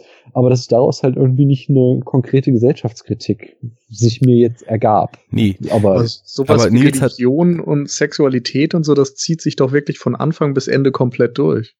Ja, aber wie ich schon sagte, mit der Religion zum Beispiel, äh, ja, also diese, diese Beichtsituation, da sehe ich jetzt nicht irgendwie eine Kritik am Christentum. Also ich würde jetzt nicht sagen. Okay, Äh, vielleicht muss man jetzt auch keine Kritik am Christentum per se da drin sehen, aber es beginnt mit der äh, Mutter, die als Maria verehrt wird. Es endet mit Yoko äh, als Maria. Dazwischen hast du ganz viel Kreuz ja, das, das, äh, das, das und, Thema da drin so steht weiter, nicht, also- aber was ist denn, was sagt ihr uns denn über das Thema? ja, Was- das sind halt verschiedene Ansätze, glaube ich. Also er, er hat keinen einen Ansatz, keine einzige Aussage, die er verfolgt, die irgendwie alle fünf Minuten in irgendeinem Subtext wiederholt wird oder neu ausformuliert wird oder sowas. Aber ich finde eben dadurch, dass diese Symbole so omnipräsent sind, wird man auf jeden Fall drauf gestoßen, sich mit denen auseinanderzusetzen. Und ich finde, dass in verschiedenen Momenten eben immer mal wieder Hinweise darauf sind, was er drin gesehen hat was Fall. er aussagen möchte. Das eine ist zum Beispiel, finde ich, diese ähm, Aussage, dass du dich nicht frei entfalten kannst, dass du auch immer so ein bisschen ähm, korrumpierst, korrumpiert wirst quasi von Institutionen, von Religion und, und auch von ja, Sexualität, Pornografie, was auch immer. Ähm, dass es ganz schwierig ist, einfach seinen eigenen Gefühlen und seinen eigenen Überzeugungen zu folgen. Ja. Und Okay, aber was, das ist was, etwas, das sehe ich eigentlich von Anfang bis Ende immer mal wieder. äh, was, was sind dann äh, Yus eigene Überzeugungen? Also, dass er Yoko liebt. Sonst ist er ja nichts, also ich sehe auch nicht in irgendeiner Form, wie wird er denn jetzt korrumpiert durch äh, Religion und Sexualität? Also klar, ich meine, die haben einen großen Einfluss auf ihn, aber ich, mir fehlt das Gegenbild irgendwie, was denn jetzt der Yu ohne das wäre. Na, er ist ja derjenige, der im Endeffekt immer nur unter den Folgen zu leiden hat. In seinem Umfeld äh, haben ja alle Leute mehr oder weniger den direkten Kontakt und fallen denen dann mehr oder weniger zum Opfer. Wir haben einmal den Vater, der ja sich so sehr in seinen Glauben flüchtet, dass er eigentlich seine wahren Gefühle nicht mehr ausleben kann, die Frau nicht heiraten kann.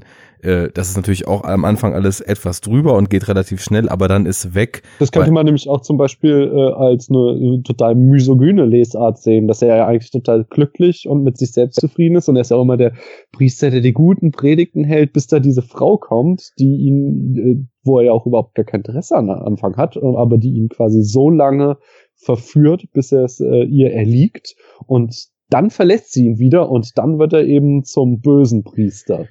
Ja gut, das ist aber, ich finde, die, die Inszenierung deutet schon an, dass sie ihn nicht irgendwie als femme fatale verführt hat, sondern dass er schon ernsthafte Gefühle für sie hegt, dann aber in diesem Gewissenskonflikt steht.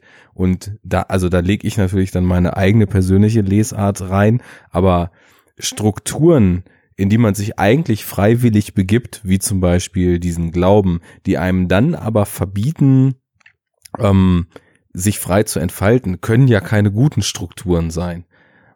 Ja, für mich sagt der Film auch recht deutlich, dass Sexualität und Religion nicht zusammengehen. Und ja, das findest du eben beim Vater wieder. Er hat erst die Religion, dann wird quasi seine Sexualität auf eine Art getriggert und er stellt fest, dass er beides nicht unter einen Hut bringen kann, wird unglücklich. Ich hatte auch noch ein, eine schöne äh, Argumentationskette aufgebaut. ich hatte ja eben schon gesagt, ähm, äh, quasi die Liebe und die Reli und das Priestersein gehen nicht zusammen. Das heißt, Kirche und Liebe gehen nicht zusammen. Dann hat, dann merkt man ja auch, dass das zügellose Perverse mit dem Höschen fotografieren und die wahre Liebe nicht zusammengehen. Denn nachdem Yu seine Maria, also sprich Yoko, getroffen hat, kann er ja plötzlich nicht mehr mit Elan Höschen fotografieren. Ist also der Umkehrschluss, wenn Kirche und Perversion beide nicht mit der Liebe zusammengehen, dass Kirche Perversion ist. Hm, Geht nicht so ganz auf, ne? Das war, gut, Nils. Das war ungefähr genau das wollte ich auch sagen. Mach du mal, Arne. Ja, war auch eher so als äh, sinnloser Ein Einwurf gedacht. Aber um nochmal zurückzukommen, also dieses zu, zum einen, dass diese religiösen Strukturen, ob sie nun als Zero Church oder als Priester sein oder was auch immer im Film thematisiert werden, dass die einen eben einer freien Entfaltung hindern, was du jetzt eben auch schon sagtest, das sehe ich da auf jeden Fall drin.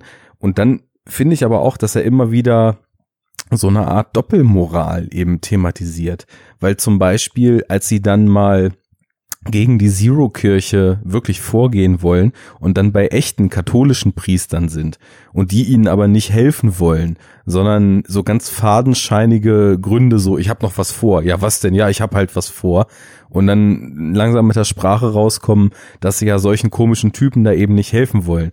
Da merkt man dann halt eben, das, das soll uns ja auch sagen. Offiziell sollten natürlich irgendwie vor Gott oder vor Christus oder wie auch immer alle gleich sein, aber das leben die halt auch nicht, sondern die sind eben auch in ihren Vorurteilen gefangen. Und ich glaube halt, dass man diese Religion und die Gesellschaft in dem Film gar nicht trennen kann, weil das kannst du genauso wieder gesellschaftlich lesen. Also sie sind halt eigentlich katholische Priester, sind aber in diesem Gesellschaftsbild gefangen, wo du nach Regel funktionieren musst und dementsprechend verurteilen sie, obwohl ihr Glaube eigentlich von ihnen anderes verlangt, trotzdem die Leute so, wie das eben gesellschaftlich vielleicht auch passiert.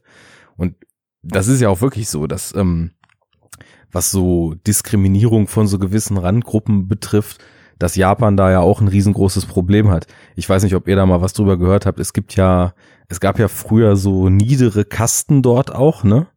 Ähm, das waren zum Beispiel Berufe, die irgendwas mit Verstorbenen zu tun hatten, so Totengräber und sowas, ne? Und ähm, die wurden halt aufs Übelste diskriminiert, früher schon so, also Jahrhunderte zurückliegend, ähm, haben auch wirklich so Namen, wie war denn das nochmal? Also es, es gab da zwei Namen für und die sind ungefähr so wörtlich zu über, also für diese zwei Typen von Mensch sind ungefähr wörtlich zu übersetzen. Das eine heißt in etwa Dreck und das andere heißt nicht Mensch. Und so, so bezeichnen halt große Teile der Bevölkerung die Leute, die halt dieser Kaste angehören. Und über die Jahrhunderte, weil es in Japan ja auch ein ganz, ganz strenges äh, Abstammungsregister gibt, wo halt über Jahrhunderte nachvollziehbar ist, wo jemand, äh, aus welcher Linie er so familiär kommt, ist es selbst in, im letzten Jahrhundert und auch in der Jetztzeit wohl noch so, dass zum Beispiel große Konzerne halt geheime Listen haben, weil offiziell darf man diese Register halt nicht mehr einsehen. Und Leuten, die vor hunderten von Jahren mal dieser Kaste angehört haben, immer noch keine Jobs geben, weil sie die irgendwie als minderwertig ansehen. Also nur mal so als Beispiel, ne? Ich, ich glaube, Buraka nennt man diese, nennt man diese Leute, die auch damals dann in eigene Stadtviertel, Ghettos verfrachtet wurden, äh, nur das schlechteste Land bebauen durften, weil sie halt eben als nichts wert angesehen durften.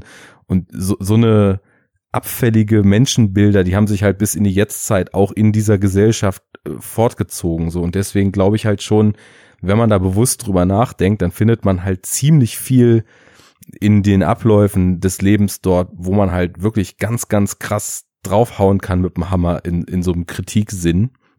Und ähm, das sehe ich da halt ganz oft eben auch so gepaart mit dieser Religion. Und ich habe mich ja vorhin gefragt, wofür könnte denn das Christentum stehen? Und vielleicht ist es auch einfach so, dass man das so ein bisschen fast als diese Gesamtgesellschaft auch mitlesen kann, auch wenn das nicht trennbar ist und ich auch nicht weiß, mhm. ob das so bis ins Letzte aufgeht, aber das, was die Kirche oder diese Sekte dann eben dort auch praktiziert, zum Beispiel diese Gehirnwäsche der Zero-Kirche, ist ja im Endeffekt eine Gehirnwäsche, die jeder normale Bürger durch seine normalen Verhaltensmuster dort schon hat.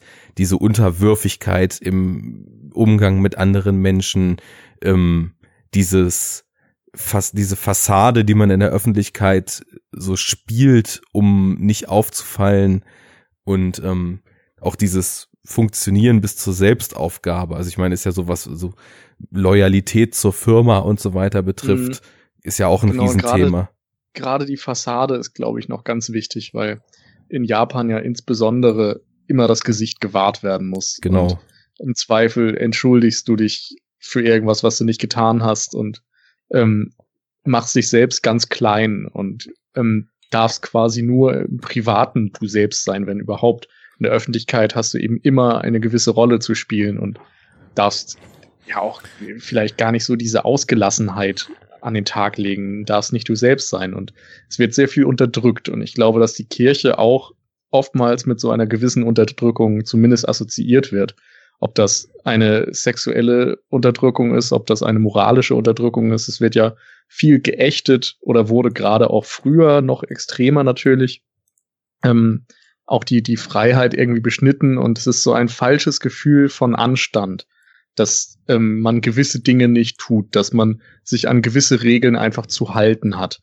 Und Love Exposure hinterfragt das ja so ein bisschen. Der sagt, warum können wir das denn nicht? Warum können wir nicht anständig sein in dem Sinne, dass wir niemandem Schaden zufügen und dann quasi diese anständige Perverse sind? Wir halten uns in dem Fall nicht an die Regeln der Kirche, nicht an Prüderie und so weiter, aber wir sind ein anständiger Perverser. Genau. Und Ja, das ist aber, diese Denkweise finde ich doch mal ganz wichtig hervorzuheben. Das ist aber, also, das ist jetzt halt die Innensicht News, die uns so verkauft wird, aber ich meine, sorry, er ist halt schon übergriffig, weil er fotografiert halt fremden Frauen unter die Röcke, ohne sie zu fragen. Also, er ist ein scheißen anständiger Perverser, so. Er, er macht halt Sachen, die kacke sind. So, er, er dringt in die Privatsphäre, in die Intimsphäre von fremden Frauen ein. Von daher ist er kein bisschen äh, äh, anständig. So. Ja, ist er ja auch die, nicht. die sagen, ganz dass er- steile, die, die ganz Ich finde halt aber, dass er da nicht quasi seine eigenen Taten, also nicht, nicht aus seiner eigenen Überzeugung handelt, sondern von anderen wieder dazu gedrängt wird. Und aus einer doppelten Verzweiflung heraus. Also auf der einen Seite beginnt er das ja eigentlich nur, um Aufmerksamkeit von seinem Vater zu kriegen. Natürlich, wenn man es jetzt ganz streng sieht, für so einen Bullshit gibt's halt keinen legitimen Grund. Ne? Es ist halt total asozial. Aber davon mal abgesehen, das ist halt der erste Grund. Und zum anderen hat er ja aufgrund seines Werdegangs und auch dieses Verlustes seiner Mutter, wenn man das jetzt wirklich mal ganz ernsthaft sich alles mal anguckt, hat er ja auch irgendwie diese Idee in sich, seine Traumfrau zu suchen. Und da bricht der Film über verschiedene Ebenen ja später auch das, was er da eigentlich getan hat. Zum einen ist es halt eben so, dass er das ja eigentlich nicht mehr wirklich machen kann, nachdem er Yoko gefunden hat und erst als er bei ihr ganz brutal abgeblitzt und sie weg ist, verfällt er wieder in diese Verhaltensmuster. Also es ist eigentlich nur so eine Kompensation für eine Leere in ihm und zum anderen bricht der Film ja auch ganz stark diese ganze Industrie, die dahinter steht, weil das ja einfach nur so völlig abgewichste Ekeltypen sind, die halt diese DVDs auch vermarkten und so weiter. Oder als er dann meint, als Preis dafür irgendwie kein richtiger Pornodarsteller zu werden, muss er auf einer, auf einer, einem bescheuerten oder auf einem dämlichen Event auftreten und dann auf der zehnten perversen Party da ist, wo der dir auch nur an den Kopf fasst, was da gerade passiert. Und inso, insofern, ähm, der Film sagt ja nicht, das ist legitim, sondern er positioniert sich auch wieder dazu. Und da muss man natürlich auch wieder mit einbeziehen, dass das ja auch reale Zustände sind und dass es diese Szene ja gibt dort und dass äh, große Teile oder zumindest äh, nicht nicht zu vernachlässigende äh, Anteile von japanischen Männern auch völlig besessen sind. Ich meine, es gibt Schlüpferautomaten und so ein Scheiß da. Ne? Ja, also Genau. das, das ist ja Also so ein da total kranker Spleen. Mhm. Dass quasi diese, diese absolute Unterdrückung von jeglicher Sexualität in der Öffentlichkeit dazu führt, dass so, so gewisse Perversionen ähm, dann umso ausgeprägter ausgelebt werden können auf eine Art. Also dass du äh, dadurch, dass so eine gesunde Sexualität unmöglich ist, ähm, in beide Extreme gehst. Auf der einen Seite dieses absolut äh, oh Gott, die befehlen die Worte, ähm, dass du es auf der einen Seite so ganz abblockst und in, in deiner Gedankenwelt dann vielleicht noch mal umso mehr auslebst und dann eben ein Markt für irgendwelche merkwürdigen Perversionen da ist, den Mhm. es nicht gäbe, wenn alle einfach mal normal miteinander umgehen könnten. Ja. Und das ist für mich so ein bisschen das, was ich darin sehe. Und dann wird er eben von seinem Vater, der äh, nur Vater für ihn ist, wenn er Sünden begeht, wird er quasi moralisch so ein bisschen dazu getrieben, dass er diese ähm, Fotos macht und dann wiederum von dieser Pornoindustrie, die in ihm dann jemanden sieht, den sie instrumentalisieren kann. aber es er ist, ist vielleicht nur Dumm und er ist Instrumentalisierung. sicherlich auch übergriffig, aber es ist ja nie von ihm selbst am Anfang die Entscheidung gewesen, dass er sagt, so, ich mache das jetzt, weil ich das für richtig halte und von alleine auf diese Idee gekommen bin. Mhm. Und das ist ganz interessant, weil ähm, zum einen alles völlig richtig und zum anderen ähm, es ist ja auch wirklich so, dass die Unterdrückung fast schon absurde Züge annimmt. Also es, ich weiß halt, wie gesagt, immer nicht so, wie es jetzt so mit mit Jugendlichen oder jüngeren äh, Leuten in Japan des Jetzt so ist, aber lange Zeit war es halt schon verpönt, wenn Paare Händchen haltend dort durch die Öffentlichkeit gegangen sind und dass zum Beispiel ein Paar sich öffentlich geküsst hat, schon als total anstößig und äh, offensiv oder nee, offensive wäre das Wort, also wie nennt man das? so ähm, anstößig. anstößig. Anstößig, ja, ja. Das Wort. angesehen worden. Und da, da liegen ja Meilen so zwischen dem, was man halt eben hier so aus, aus unserer Gesellschaft kennt. Und da ist sowas natürlich dann ein total extremer Auswuchs, der quasi in dieser komplett durchregulierten, entsexualisierten Öffentlichkeit dann eben doch sowas Sexualisiertes sucht, aber eben aus so einer heimlichen, beobachtenden, voyeuristischen Perspektive heraus. Und ja, es ist, aber irgendwie erfüllt's ihn ja nicht in seiner Funktion als größter Totsatsu-Fotograf, sondern ja, er, er reagiert eigentlich nur auf Dinge um ihn rum und versucht da irgendwas zu finden, was er aber nicht findet. Und mhm. auch das, spannend was er eigentlich ich, sucht, ist ja die Liebe. Ja, also genau. ich meine, so naiv das klingt. Das ist ja sein Antrieb. Und das wollte ich auch vorhin noch sagen. Das ist eigentlich das einzige Motiv, was sich wirklich komplett durchgehend pausenlos durch den ganzen Film zieht. Von der familiären Liebe über die romantische Liebe äh, zur unerfüllten Liebe bis hin zum Wahnsinn durch unerfüllte Liebe und dann die finale Erweckung, die dann eben dahin führt, dass dann eben doch irgendwie ja noch alles gut wird in all diesem Irrsinn. Und insofern, ich, das ist auch der Grund, warum ich immer sage, Love Exposure, das einzige wahre Liebesepos dieses Jahrtausends, ne? Weil ich sehe den halt Nur auch. dieses Jahrtausends? ja, gut, äh, da kann vom Winde Aller verweht Zeit. einpacken, obwohl ich ihn nicht gesehen habe, aber. oh, brauchst du nicht. What? Was Der ist völlig überschätzt. ich möchte jetzt mal meine alternative Sichtweise äh, hier bieten. Ja, gern. Wir feiern ja hier ich, nur im großen Stil ab. Ja, ich äh, bin nämlich der Meinung, äh, dass You der eigentliche Willen des Films ist. Und zwar ähm, alles, was er macht, ist äh, buchstäblich äh, ja schlecht und der einzige Grund, warum es uns nicht so erscheint, ist halt, dass wir es alles aus seiner Sicht erzählt bekommen. Er ist ein guter Willen, er hat eine gute Backstory, wir kriegen halt hier die quasi äh, missbräuchlichen Verhältnisse mit, in denen er aufgewachsen ist, die ihn zu dem gebracht haben, was er ist. Wir kriegen auch seine Motivation immer beschrieben, aber er, wie gesagt, er fotografiert erst äh, fremden Frauen unter den Rock. Dann äh, entführt er Yoko, äh, hält sie in einem Bus gefangen, bis sie es schafft, sich zu befreien. Dann dringt er in diese Sekte ein, äh, bringt da jede Menge Leute mit seinem Schwert um und am Ende sprengt er sogar noch ein Stockwerk des Gebäudes in die Luft. Und zudem haben wir ja noch gesehen, dass in dieser Sekte äh, quasi seine Familie total glücklich war. Den ging es da richtig gut. Das verpackt er uns dann so, dass es eine Gehirnwäsche war. Aber die eigentliche Gehirnwäsche findet dadurch statt, dass er quasi Yoko da rausreißt und sie dann in ihrem Leben nach der Sekte so unglücklich ist, dass sie eben dann ihre kognitive Dissonanz so zurechtbiegen muss, dass sie sich das schönredet und so tut, als wäre Yu der Gute und dann am Ende das Gehirn gewaschen mit ihm durchbrennt. Das ist meine Interpretation. Yu ist der Böse. Das muss man natürlich jetzt erstmal sacken lassen. Aber die Frage ist. Also, also erstmal kriegst du natürlich einen Stempel in dein Heftchen für die Mühe. Dankeschön, danke.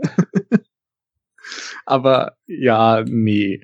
Oder? Ja, wieso denn? Also, also ist es, mal, aber ist es, ist, ist es ernst gemeint? Wann macht er denn mal was Gutes? Wann macht er denn tatsächlich? Also wir kriegen immer gesagt, ich ich mache das aus guten Gründen, aber das ist so, in der Ethik gibt's äh, die zwei Strömungen, äh, Gewissensethik äh, und Handlungsethik. Und äh, wegen mir hat er eben immer die richtigen Intentionen, immer den guten Willen, aber alle Handlungen, die er macht, sind buchstäblich schlecht. Er macht keine einzige gute Handlung. Ah, doch, als er da hier Yoko beim ersten Zusammentreffen hilft äh, in diesem in dieser Straßenschlacht. Das ist eine gute Tat, aber es ist auch wieder Aber mit Gewalt finde- verbunden.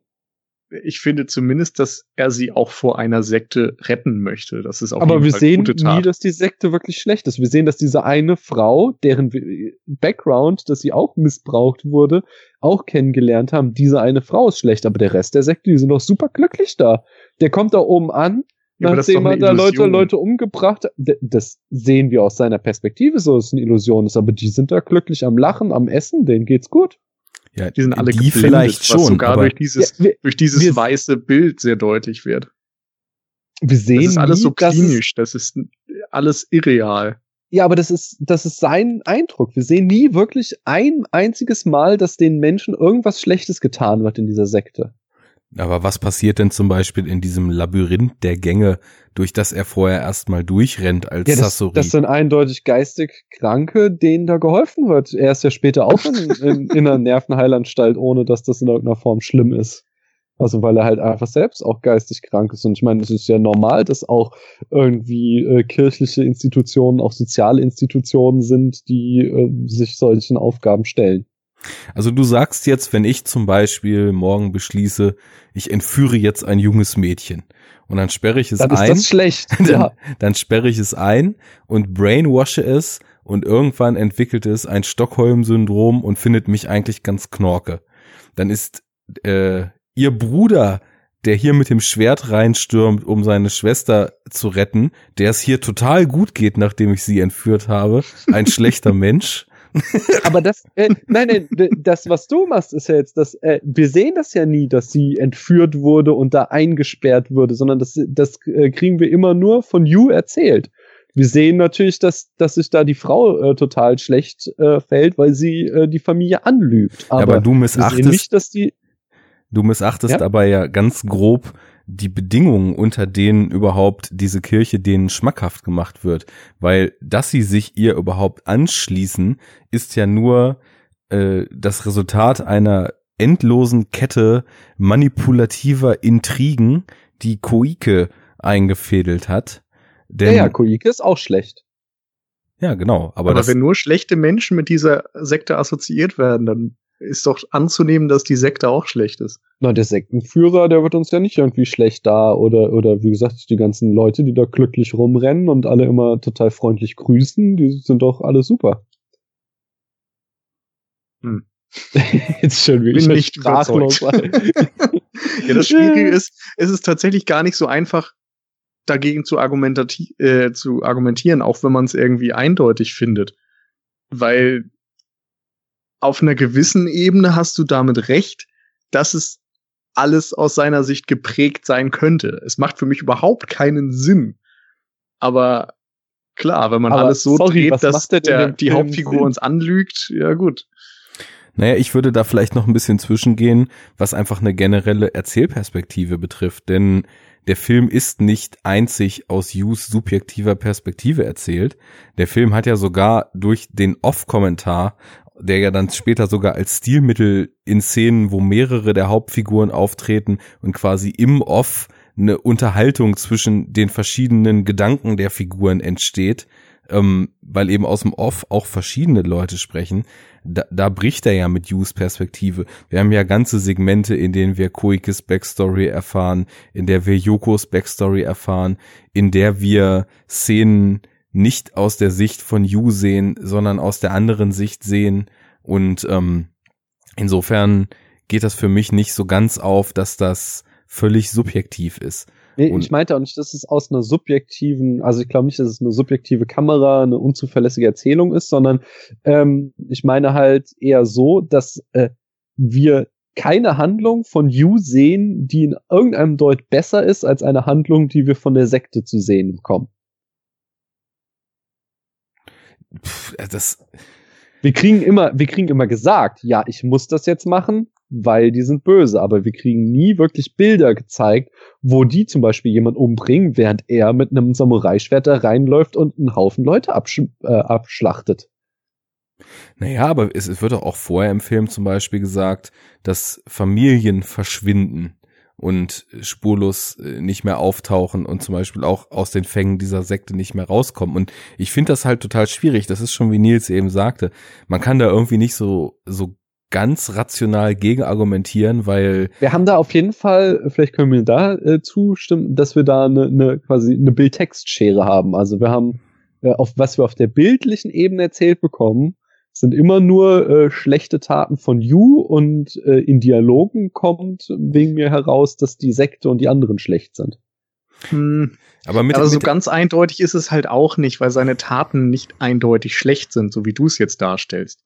Also in den Momenten, wo er anderen Schaden zufügt, hat er ja meistens gute Intentionen. Ja, das ist wieder Und- eben die Gesinnungsethik, aber in Okay, der aber zum Beispiel, Ich meine, aber alleine jetzt das, was du als Entführung von Yoko betitelst, ist ja im Grunde die versuchte Rettung. Ja, also aber das, das, ist echt- ja eine Wortwahl. sorry, aber das ist ja also hier- sorry, da, wie viel, wie oft gibt es Typen, die Frauen entführen, irgendwo einsperren, fesseln buchstäblich und dann behaupten, das war nur zu ihrem Besten. Also das ist von der von Okay, der aber ich meine, es gibt ich doch das schon echt problematisch, so weil es ist nicht irgendwie, er ist ja nicht die Polizei oder irgendwas, sondern er ist halt einfach irgendein kleiner Typ, der meint, er hat sich, äh, er muss das jetzt durchziehen.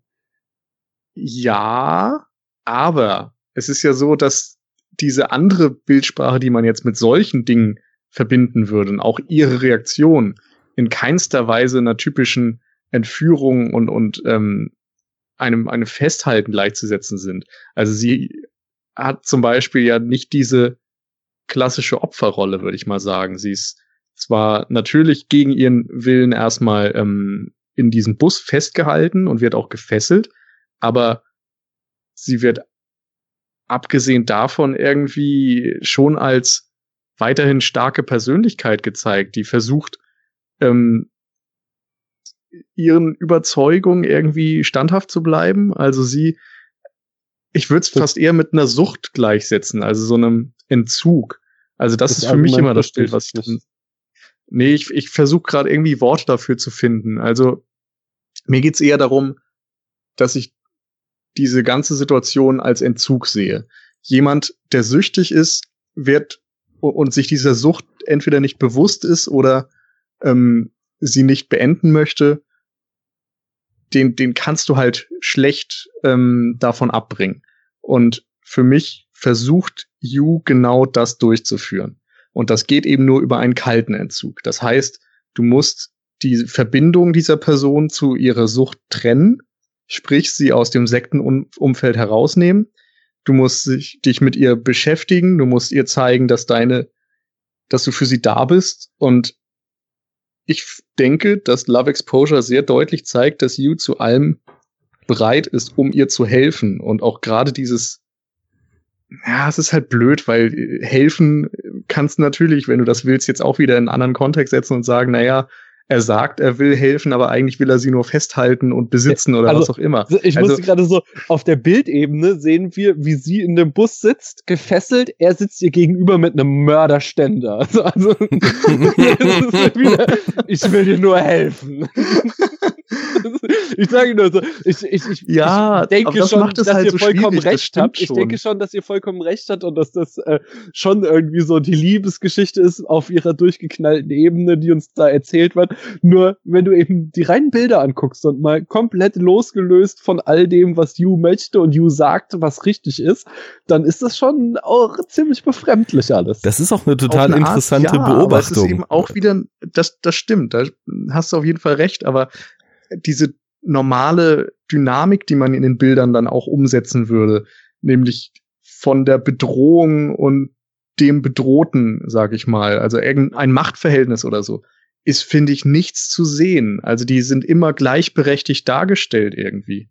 Und da, finde ich, geht das dann wieder so ein bisschen weg von diesem Eindeutigen. Also der, der, Film wirkt auf mich in seiner Bildsprache dann also von, wenn man sich wirklich nur die Kamera ansieht, nicht unbedingt die, die Handlung, die die Kamera abbildet, sondern einfach nur, wie sie Figuren einfängt. Von dem her hat sie, finde ich, keine Bildsprache, die einem irgendwie eine Bedrohung oder etwas Negatives oder so ähm, aufzeigen wollen würde. Gerade in dieser vermeintlichen Entführungssequenz. Ja, Also ich, da gebe ich dir recht, dass tatsächlich äh, Yu wirkt nicht sonderlich bedrohlich. Äh, allerdings könnte man das mit dieser starken Frau auch wieder so sehen, dass er ja, also sie wird ja von Anfang an als starke Frau charakterisiert, die er äh, mehr oder weniger versucht zu brechen, äh, um sie halt von ihrer Sucht zu erlösen. So.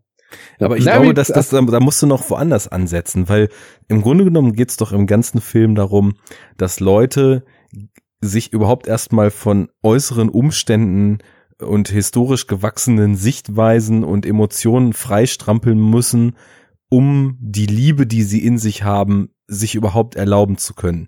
Und wenn man das jetzt mal konkret auf Yu bezieht und auf den Vater bezieht und auf Yoko bezieht, ich meine, Yokos Historie ist ja auch völlig kaputt. Und so wie alle Frauen in dem Film hat sie irgendwie nur äh, übergriffige Männer erlebt in, in ihrem Leben, was sowieso auch noch so ein Punkt ist, äh, Mann und Frau zusammen in Japan ist ja auch ein ganz heikles Thema, weil da ja extremes, äh, extreme patriarchalische Strukturen schon immer herrschen und äh, klassisch in der Ehe zum Beispiel von der Frau die totale Unterwerfung gefordert wird und so weiter. Das ist aber nochmal ein anderes Fass. Aber nichtsdestotrotz, Yoko handelt ja so, wie sie handelt, total extrem. Sie hasst alle Männer aufgrund der Erfahrungen, die sie gemacht hat. Und dieser dogmatische Hass auf alle Männer, wenn man jetzt wirklich mal, also wenn man jetzt von deiner Sichtweise oder deiner Lesart, Daniel, jetzt erstmal abweicht und das ähm, so ein bisschen wohlwollender wie Nils und ich betrachtet, am Ende erkennt sie ja, dass es nicht Sasori im Kostüm, sondern dass es wirklich Yu ist, den sie liebt. Und das heißt ja, ihr Pauschalhass auf Männer, aus welchen Gründen auch immer der zustande gekommen ist, hat sie im Verlauf des Films daran gehindert, ihre Liebe erkennen zu können. Genauso ist es ja mit dem Vater, der aufgrund der Religion sich nie erlauben konnte, seine Liebe sich einzugestehen und sich erst von diesem Amt, was er da be besetzt, ähm, lösen musste, um die Liebe finden zu können. Und so ist es auch bei Yu, der sich in irgendwelche absurden äh, Verhaltensweisen und Lebensaufgaben flüchtet und erst merkt, als er, als er Yoko trifft, was er eigentlich in sich vermisst hat und wie sich die wahre Liebe eigentlich anfühlt. Und insofern ähm, denke ich mal, dass es, dass es halt einfach so ein Grundmotiv ist, gegen Fesseln von außen sich freistrampeln zu müssen und dass dieser ganze Kampf von Yu, um da wieder zurück drauf zu kommen, Yoko dann aus der Sekte rauszuholen oder vorher sie dazu zu kriegen, ihn wahrzunehmen, dass das ja auch einfach nur ein Kampf gegen gewachsene äußere Umstände jeglicher Ausprägung ist. Ähm, Im Endeffekt hat er sich ja auch so ein bisschen dann damit verbaut, mit, mit seinem perversen Dasein, das gibt ja dann tatsächlich auch den absoluten Anstoß und die finale Intrige, was überhaupt seine ganze Familie in diese Sekte treibt. Ähm, wo man dann auch wieder sagen könnte, okay, er hat dann quasi so dieses äh, gesellschaftliche Ehrgefühl und das familiäre Gesicht und so weiter so weit beschmutzt, dass halt nur noch ein Neuanfang funktionieren kann. Das resultiert aber ja auch wieder aus den gesellschaftlichen Zwängen, die so eine Familie sich vorher unterzuordnen hatte. Ja, es ist, es ist kompliziert. Das ist der Facebook-Status. Ja, genau. Love Exposure. Es ist kompliziert.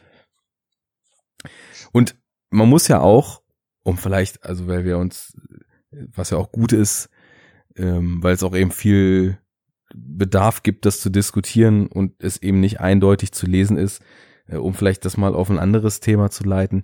Es sind ja auch wirklich Szenen im Film, die diese Emotionen auf eine ganz, ganz wundervolle Art und Weise einfangen. Also ich weiß jetzt nicht, ob das dann für Daniel so gewirkt hat, wie es für mich zum Beispiel wirkt, weil ich finde halt, der Film geht als eine riesengroße Party los, was halt so daran liegt, dass dieser 40 oder 45 Minuten lange Prolog, in dem halt quasi seine ganze Origin Story, die ihn zu dem macht, was er da macht, ähm, was ja auch fast die ganze Zeit von diesem, von dieser Bolero-Oper oder ob es ein klassisches Stück ist, weiß ich nicht, unterlegt ist ja, ja, doch. und Hm, genau. sich, sich immer weiter aufbaut und immer weiter auf so eine Klimax zusteuert und über diesen, dieses absurde Runterzählen auf das Wunder auch immer mehr so eine Spannung erzeugt. Das ist halt wirklich so eine der Im anderen Fall wäre das ein halber Film, aber in diesem Fall halt so eine Einleitung, aber eine der dynamischsten, mitreißenden, auch tatsächlich unterhaltsamsten, am zackigsten inszenierten, geschnittensten, montierten, gefilmtesten Einleitungen eines Films, die ich überhaupt je gesehen habe. Aber irgendwann kippt das und da kommt für mich unter all dem Wahnsinn, unter all dem Splatter mit amputierten Penissen und komplett getöteten Klassenzimmern, unter all dem grotesken Irrsinn mit der zehnten perversen Party, unter all der psychologischen Gewalt, die da auch noch stattfindet und körperlichen Gewalt, wirklich so ein ganz, ganz wirksamer und für mich wirklich bewegender Unterbau an echten Gefühlen mit drunter. Und das wird das erste Mal halt klar in dieser ganz, ganz großartigen Parallelmontage, die dann zeitweise auch zu einem Splitscreen wird und dann sogar zu einem Doppelsplitscreen, wo Koike die, die Telefonate belauscht von unten noch rankommt.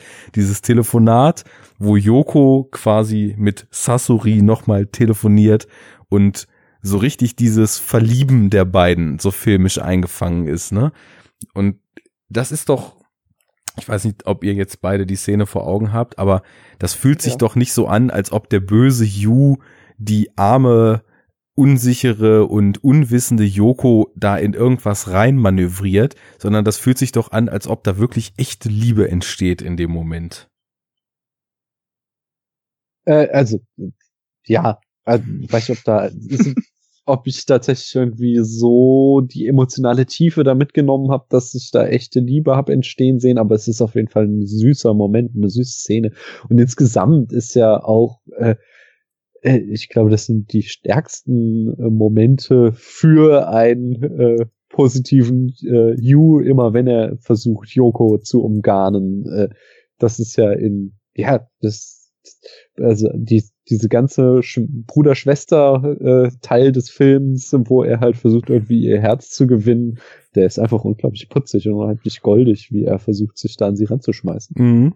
Total. Also, und das, da ist wieder das, was Nils sagte, da ist er halt auch in keinster Weise hier jetzt irgendwie das Alpha-Männchen und in irgendeiner Weise bedrohlich so, sondern er ist halt total schüchtern und, und äh, er ist da definitiv immer das schwächere Glied in dieser Zweierbeziehung.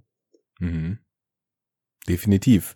Das habe ich nämlich vorhin auch gedacht, als, als ihr irgendwann über die zwei gleichwertigen Figuren statt der schwachen Frau geredet habt.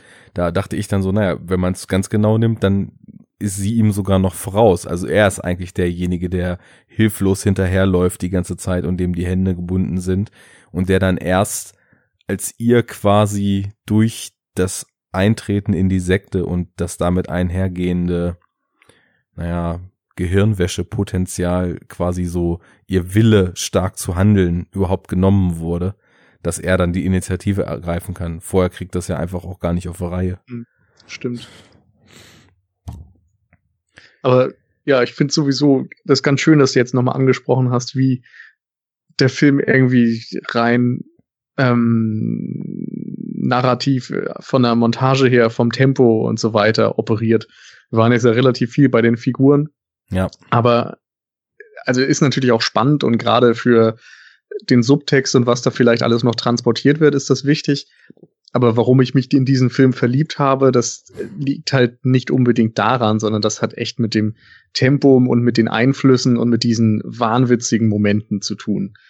Und für mich gehört echt dieser Moment, wo dann der Titel Love Exposure eingeblendet wird am Ende, wo sie sich kennenlernen, wo die Liebe tatsächlich auftritt, das gehört echt zu den zu meinen Magic Moments quasi. Ja. Also das ist irgendwie perfekt in Szene gehalten für mich. Ähm, ich, ich mag einfach die Musik dabei, wie sie sich aufbaut, wie es der Film gefühlt bis zu diesem Punkt irgendwie immer mehr an Fahrt aufnimmt und dann in der Folge dann auch erstmal relativ lange dieses Tempo beibehält. Und das finde ich auch auf relativ kluge Art und Weise schafft, weil er zum Beispiel das erste Kapitel von You zwar sehr temporeich erzählt, aber sich dann doch sehr viel Zeit dafür nimmt und dann die Backstories von Yoko und von Koike in sehr kurzer Zeit eigentlich abreißt mhm. und dann wieder hin und her springt und zwischen diesen ganzen Episoden dann ähm, ganz viel springt und dadurch einfach das Tempo erstmal ja beibehält. Ja, genau. Der hat halt eine unheimliche Dynamik und das mag ich eben auch so gern daran. Ähm, ich, ich merke halt auch, dass das macht einen Unterschied, ob man den in eins durchguckt, wo man halt sich ja echt viel Zeit für nehmen muss, aber Mhm. was sich dann schon irgendwie lohnt, weil man ist total in dieser Bewegung drin und nach und nach ebbt die so immer weiter ab und dann nimmt das äh, mit diesen Strandszenen, die Daniel auch schon angesprochen hat, in dem Bus dort, nimmt das ja so die ersten tragischen Höhepunkte, wo dann gefühlt das Tempo plötzlich völlig raus ist und dadurch, dass der Puls so mit dem Film so nach und nach immer mehr zur Ruhe kommt, hat das noch mal eine ganz andere Qualität. Ähm, so Filme, die von vornherein so langsam und schwer sind, da muss man halt auch von vornherein so in der Stimmung sein. Und dieser Film hier, der spielt halt total schön mit den Stimmungen des Zuschauers, weil er eben auch so viele verschiedene kleine Sparks setzt, die eben verschiedene Stimmungen triggern. Ähm, hat man halt so eine ganze Bandbreite, die dann aber immer mehr, und deswegen wirkt's bei mir später, glaube ich, auch so stark, immer mehr auf den eigentlichen Kern und den würde ich halt wirklich, wie eben schon gesagt, so auf dieser gefühlvollen Ebene dann tatsächlich auch finden, sich reduziert. Und so, so kann das dann im Finale nochmal völlig explodieren für mich. Ähm, Mhm. und hat mich dann halt einfach. Also ist ein Film, wo ich so viel lache, wie dass ich irgendwie auch so mehr oder weniger gerührt davor sitze und denke, ach Ju, ach Joko, nun kriegt euch doch endlich. Und halt weit mehr, als es jeder Hollywood-Film mit schmalziger Musik schafft, irgendwie mitzufiebern, dass das Paar sich doch bitte kriegen soll. Weil bei denen fühlt sich das wirklich an, als ob die so eine Tour de Force hinter sich haben und sich das Ja. dann am Ende auch verdient haben, sich zu bekommen halt, ne? Die haben Ich ihren Preis auch- bezahlt. Ja, ich finde es doch so witzig, dass der Film eigentlich total viele Einflüsse in, in sich vereint und man sollte meinen, dass dann auch die Emotionen irgendwie aus diesen Zitaten gespeist wird und dadurch irgendwie funktioniert, dass sich zum Beispiel jetzt jemand anguckt, wie eine Liebesszene in irgendeinem Hollywood-Film funktioniert und das dann vielleicht übernimmt, aber die, die Emotionen wirken hier einfach mal völlig anders. Also so eine Szene wie am Strand, als dann dieses hohe Lied der Liebe vorgetragen wird, das packt mich zum Beispiel auch jedes Mal. Und das ist einfach eine lange Einstellung, eine Großaufnahme, die da gehalten wird. Das Mhm. ist irgendwie anders als äh, so eine mit, mit großem Bombast unterlegte Szene, die der in einem Hollywood-Film sagt, so Achtung, jetzt wird's irgendwie wichtig. Und für solche Momente schätze ich äh, den Film dann wieder. Und dass er dann eben im Kleinen immer noch diese ganzen Zitate umherwirft und mit sämtlichen Einflüssen irgendwie verschmelzt und mit eigenen Ideen und äh, ja, allem, was da stattfindet, irgendwie das kombiniert. Da Kannst du können wir den konkreten Finger auf Zitate und wirklich so benennbare Einflüsse legen? So als Filmwissenschaftler? oh, oh, oh. Ähm, also nur so ein paar offensichtliche Sachen, muss ich sagen. Also auf der einen Seite bei diesen ganzen ähm, äh, Tosatsu oder wie hieß das? Also diese ganzen Ja. Unterhöschen-Fotografien, da finde ich, wird sehr stark auf ähm, die Kung-Fu-Filme, die fernöstlichen, angespielt, wo dann erstmal irgendwie seine komischen Sprünge eingefangen werden und dann dieser Reißzoom direkt auf das Gesicht ähm, Ja. folgt. genau. Das es kennt gibt man ja auch den allem, Sensei, der sie lehrt. Genau. Überhaupt, da hat man dann wieder so diese äh, Schüler-Lehrer-Beziehung natürlich. Dann ganz offensichtlich Sasori, das ist ja eine Figur aus japanischen Exploitation-Filmen, aus diesen ähm, Scorpion, ich glaube Female Prisoner Scorpion heißt der erste Teil zumindest. Ähm, das geht da um eine Frau im Gefängnis im weitesten Sinne. Ich habe die leider auch noch alle nicht gesehen und kann da jetzt nicht genau sagen, ähm, ja, was da passiert. Aber die Figur ist auf jeden Fall rein optisch schon ähm, Kult und äh, ganz deutlich auch in der Verkleidung dann angespielt. Und dann hast du zumindest so kleine Momente, zum Beispiel, wo äh, so ein Lufthauch das Kleid von Yoko zum ersten Mal Ja, anhebt. Das habe ich auch direkt erkannt, natürlich. ne? Klar. Marilyn Monroe. das hat wohl jeder gesehen. Oder am Ende das Kreuz. Das ist, glaube ich, dann sogar eine Vision, als äh, Yu im seinen Samurai-Angriff bei der Zero Church zustande gebracht hat. da sieht man, wie sie, ich glaube, vier Fi- Figuren so ein großes christliches Kreuz aufrichten wollen. Ja, das ist jetzt kein Strand. filmisches Zitat, aber das äh, sieht ähnlich aus wie dieses, ähm, äh, ich habe den Titel nicht im Kopf, aber diese ganz berühmte Fotografie, wo Leute, äh, äh, amerikanische Soldaten die Flagge hissen. Was quasi so das Band of das- Brothers das- Logo da. ja, war. ich glaube, Flags of Our Fathers hat Ja, das genau, doch genau. Ähm, auch im Das Grunde meine ich, thematisiert, oder? Ja. Ja. Die bekannte Flaggenaufstellung da irgendwo. Das war ja auch in Japan, wo die da die Flagge aufgestellt haben, wenn ich mich nicht irre. Stimmt, ja. Ja, auch wieder interessant, weil das, wenn man jetzt ein bisschen spinnt, vorhin fiel ja irgendwann mal so die Kirche als Einbruch auch von westlichen äußeren Einflüssen. Und wenn quasi das Kreuz so aufgebaut wird im Film, wie die Amerikaner, nachdem sie Japan im Weltkrieg besiegt haben, die Flagge aufgebaut haben, verträgt sich das zumindest mit der Aussage vorhin. Weiter würde ich es jetzt erstmal nicht ausführen. Ich hatte das Bild allerdings komplett anders interpretiert. Für mich äh, war das eher eine Referenz eben an die Passion Christi und dass da waren, darunter waren halt quasi äh, Yus komplette Familie, also Yoko, sein Vater, da die Stiefmutter und ich weiß nicht, ob es noch Koike war oder wer, wer die vierte Person war, ähm, die eben sich alle an diesem Kreuz abmühten, so wie Jesus sich am Kreuz abgemüht hat und damit eher wieder so ein äh, Bild dafür, wie der Glaube äh, sie quasi fertig gemacht hat. Äh, Mhm. also das, dieses Band of Brothers Bild hatte ich da äh, nicht mit assoziiert. Aber möchte jetzt, ich habe den Film auch erst einmal gesehen, möchte jetzt nicht mein, meine Hand für ins Feuer legen. Auch ich denke mal auch nicht, dass man da eindeutig einen Finger drauflegen kann. Das, Das ist ja ein bisschen Spielraum, den man da hat. Ähm, Ich möchte mal sagen, ihr, ihr schaut definitiv die falschen Hollywood-Filme, wenn ihr immer wieder sagt. Also kein Hollywood-Film hat jemals so eine gute Liebesgeschichte erzählt. Wir müssen da mal uns zusammensetzen. Ich zeige euch mal ein paar Liebesfilme. Welche Es denn? gibt, es gibt Jetzt bin ich gespannt. das ist auch nicht spontan, aber es gibt doch Liebesfilme, die nicht nur ähm, mit Pathos erzählen. Und es gibt auch Klar. Liebesfilme, die Man muss vielleicht auch so einen kleinen schöner- Disclaimer äh, dazu natürlich. Aussprechen. Hollywood dieses, ist für mich man- in das, letzter man Zeit immer das Hollywood Label für doof. bezeichnet. Ja, genau. das- Man, man nimmt ja immer so das als Begriff für das untere Qualitätsspektrum, das aus Hollywood kommt, sag ich mal. Jo. Dann wird vielleicht ein Schuh draus.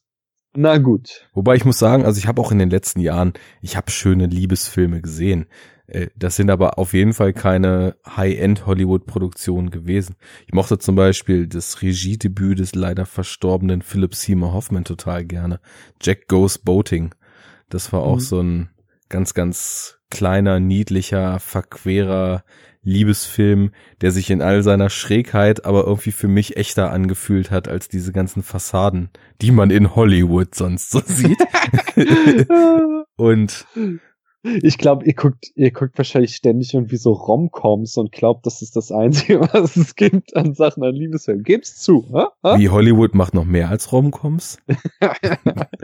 ja, ja, ja. Ähm, äh, Mal was anderes. Ja. Nachdem wir uns jetzt ein bisschen mit bildlichen Zitaten und der tollen Inszenierung, wobei man da über den Einsatz von Musik sicherlich auch noch einen ganzen Podcast füllen könnte. die Wie Musik ist, also, ach, Entschuldige, aber die Musik ist echt toll an dem Film. Also wie in der Kurzfolge zum Spätfilm habe ich ja die Bilder kritisiert, dass der Film echt nicht schön aussieht teilweise.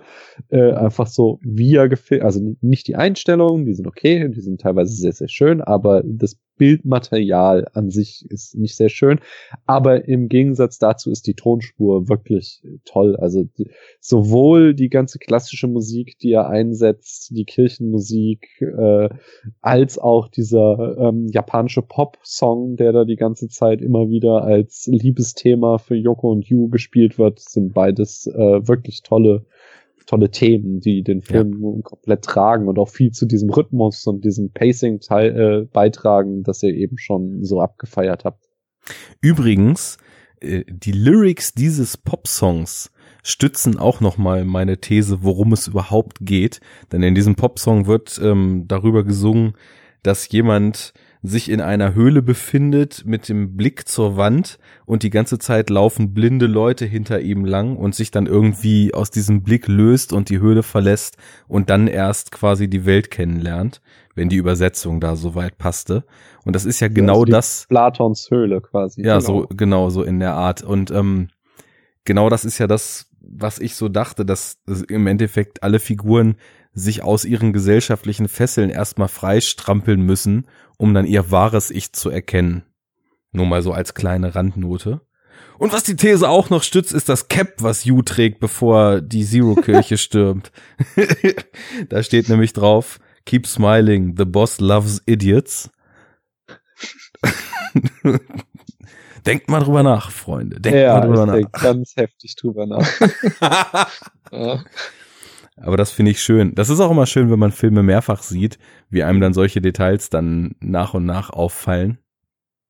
Also mir ist auf jeden Fall auch noch aufgefallen, dass bei diesem ganzen Hohe Lied der Liebe Zitat, was ja auch mehrfach nochmal aufgegriffen wird, ähm, ich meine, in dem Zusammenhang wird immer noch dieses, äh, als ich Kind war, dachte ich wie ein Kind und dann legte ich alles kindlich ab und so weiter. Das Ja. wird da genannt, oder? Ja. Das ist ja im Grunde auch nur eine andere Ausprägung des Höhlengleichnisses, oder? So diese, dieser Erweckungsmoment, sag ich mal, dass man Kann man auch so verstehen, ja. also habe ich zumindest so ein bisschen so da reingelesen, dass man als Kind nicht das sieht, was man dann als Erwachsener sieht, dass man dort auf einmal so eine neue Erkenntnisstufe erreicht.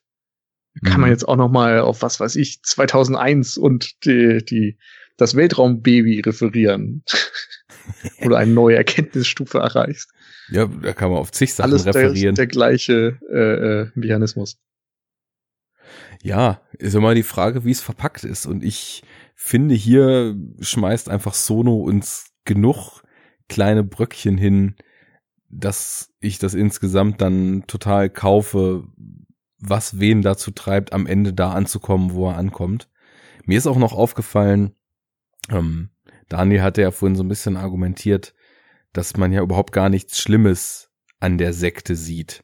Und da muss ich nämlich doch noch mal gegengehen, denn als sich die ganze Familie außer Dieser Jugend Wellensittich, der wird echt gequält. Das finde ich auch. Ja, einmal das, der muss dann später ja auch dran glauben, aber als die ganze Familie sich zur Zero Church bekehrt hat und dann in der ersten Session in dieser Beichte sitzt, ich finde, das fühlt sich unglaublich beklemmend an, weil du da das Gefühl hast, dass sie sich in einen Kontext begeben haben, wo ja kaum auszuhaltender psychologischer Druck auf sie ausgeübt wird. Und dann haben wir ja eine ganz große Auslassung, in der wir nicht sehen, was passiert. Und dann sind sie auf einmal plötzlich im klinisch weißen Raum mit dem weißen Licht, was schon so wie, wie kurz vor äh, Endgegner in Cube wirkt. so das, das, das weiße Licht. Ähm, wir sehen ja nicht, was dazwischen passiert.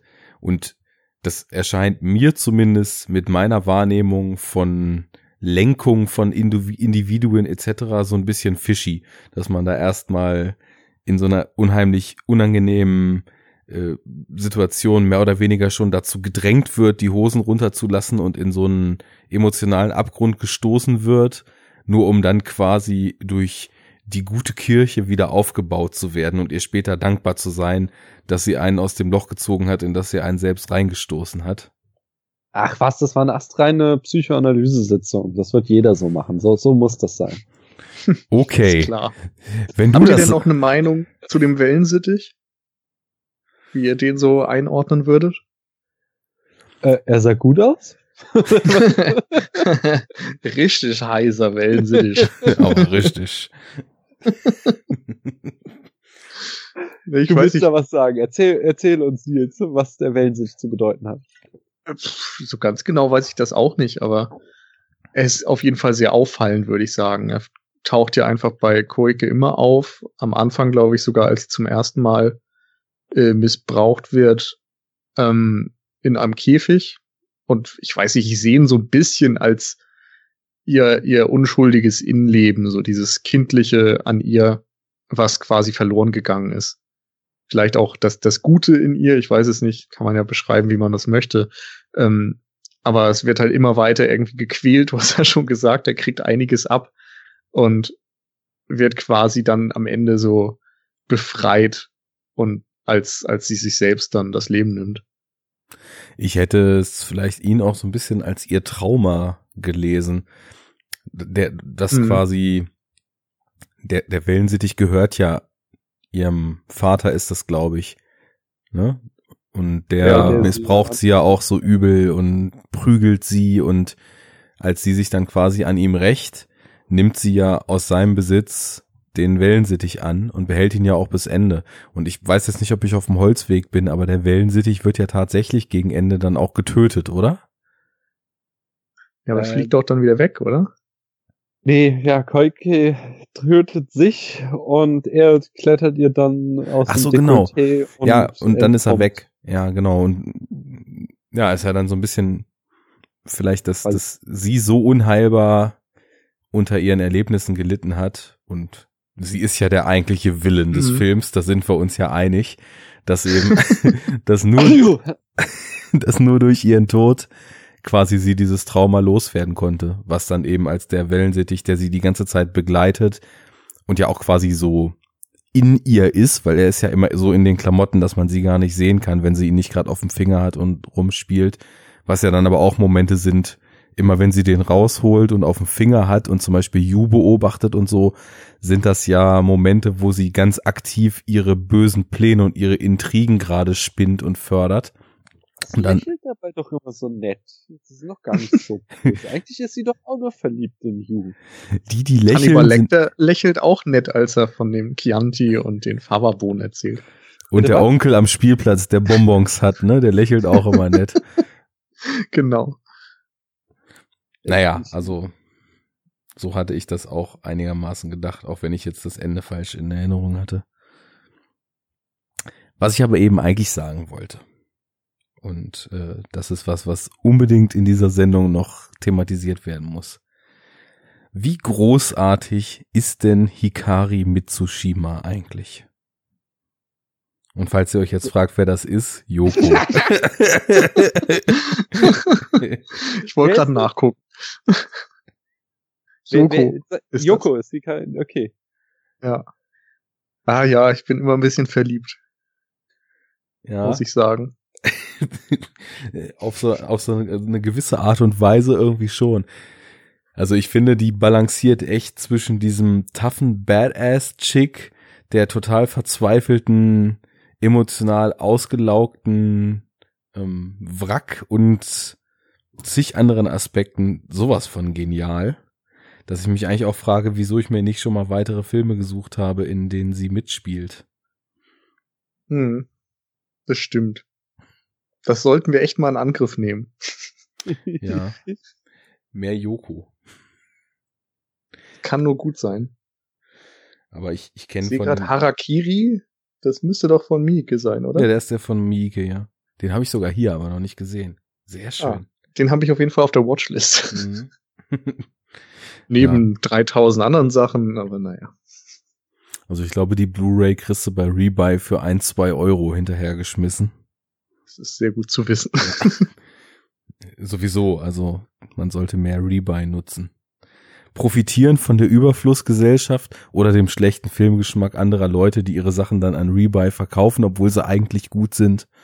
Und Ja, auf der einen Seite hast du schon recht, auf der anderen Seite ist es eben auch immer eine schwierige Diskussion, ob man äh, ja durch Gebrauchtwarenhandel dann nicht auch wieder die eigentlichen Rechteinhaber und so weiter schwächt.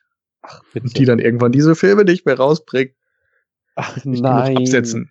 Das ist, das ist so, das ist so das älteste Argument. Das ist so, was die Content-Industrie seit dem Radio immer wieder vorbringt. Sie haben damals schon versucht, das Radio zu verbieten, weil das würde ja den Schallplattenverkauf kaputt machen.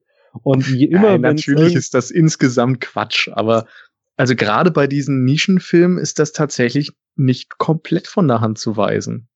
Den Also kaufst, da du drei, dann kaufst du drei Gebrauchte und verliebst dich in den Regisseur und gehst dann in seine nächsten zwei Filme ins äh, Kino oder holst die dir als Import aus Japan was oder bei so. Miike Ja, schwierig hat werden Zum dürfte. Beispiel dann Rapid Eye Movies davon. Also das ist halt so mein Argument. Also ich finde, ich finde es tatsächlich äh, nicht stichhaltig so, weil in erster Linie müssen die mal gesehen werden und wenn wenn du halt äh, sie dir gebraucht kaufst, dann schaust du dir den Film und damit tust du erstmal einem Regisseur den größten Gefallen.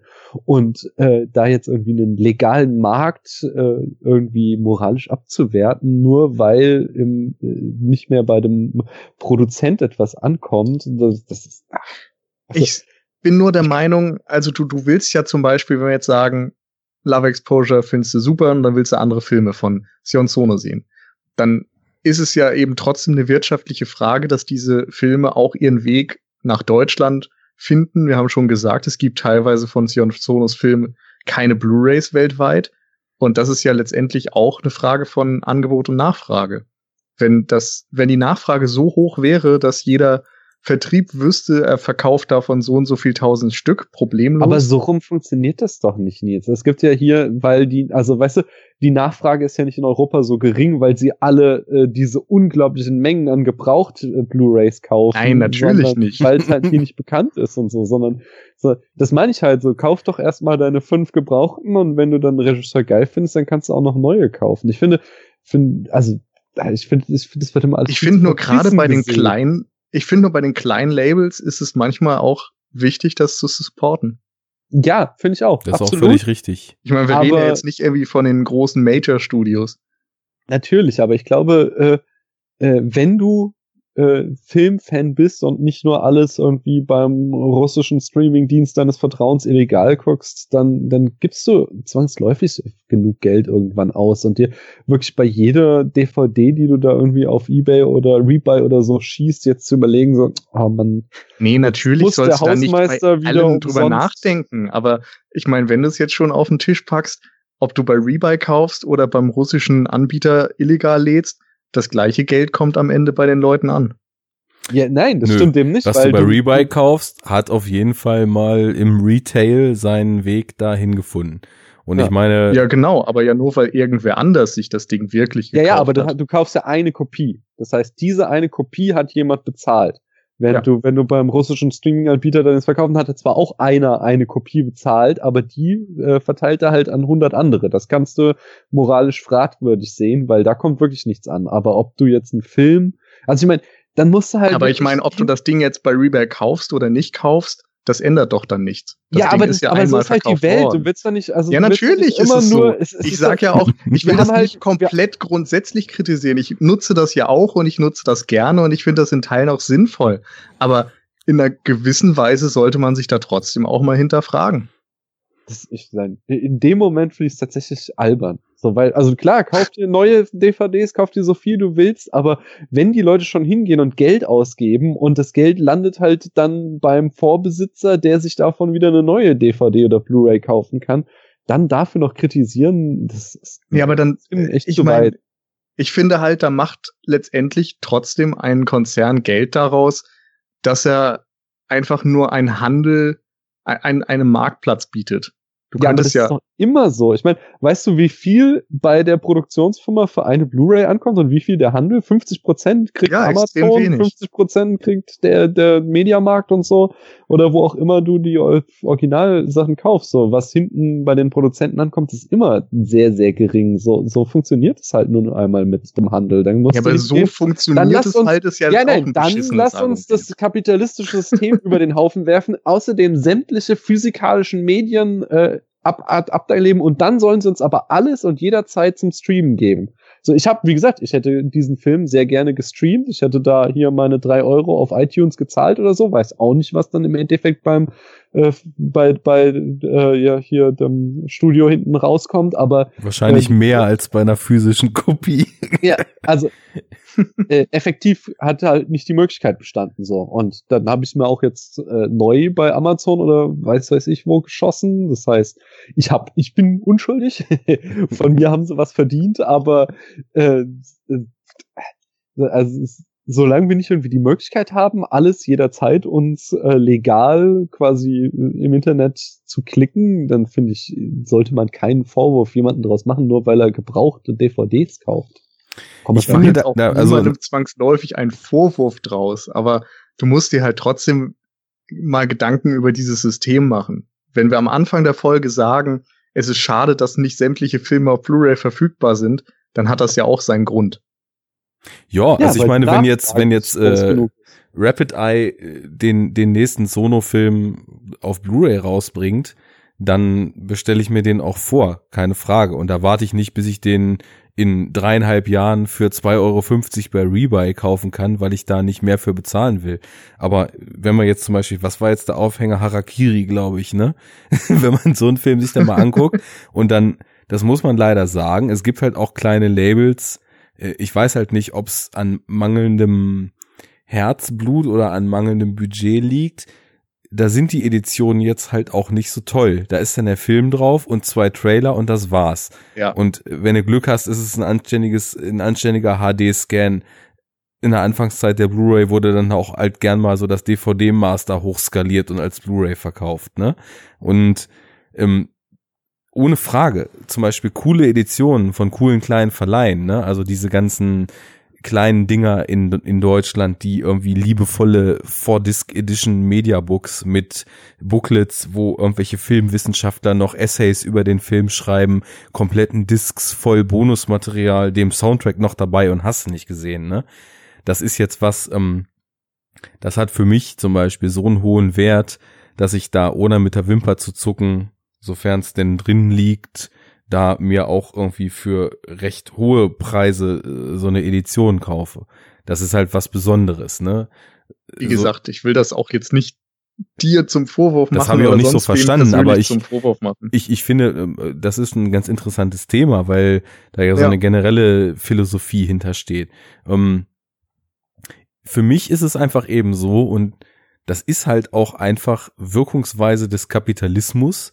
Je besser das Angebot, was ich kriege und je besser das Produkt, was ich kriege, umso mehr bin ich halt auch bereit dafür zu bezahlen. Also wenn ich mir zum Beispiel aus UK von Arrow Video oder von Eureka Masters of Cinema äh, aus äh, irgendwelchen supergeilen Release-Serien halt was bestelle, dann, dann ist das für mich halt völlig gerechtfertigt, da zum Beispiel irgendwie ein gutes Geld für zu bezahlen, weil da kriegst du halt was für. Da hast du voll oft, hast du Dualformat, hast auf DVD und Blu-ray drin, Bonuskram noch und nöcher, besagte Booklets mit Essays, wo du halt richtig auch in der Tiefe in den Film noch einsteigen kannst und nicht Mhm. nur den Film gucken kannst. Meistens neue Abtastungen.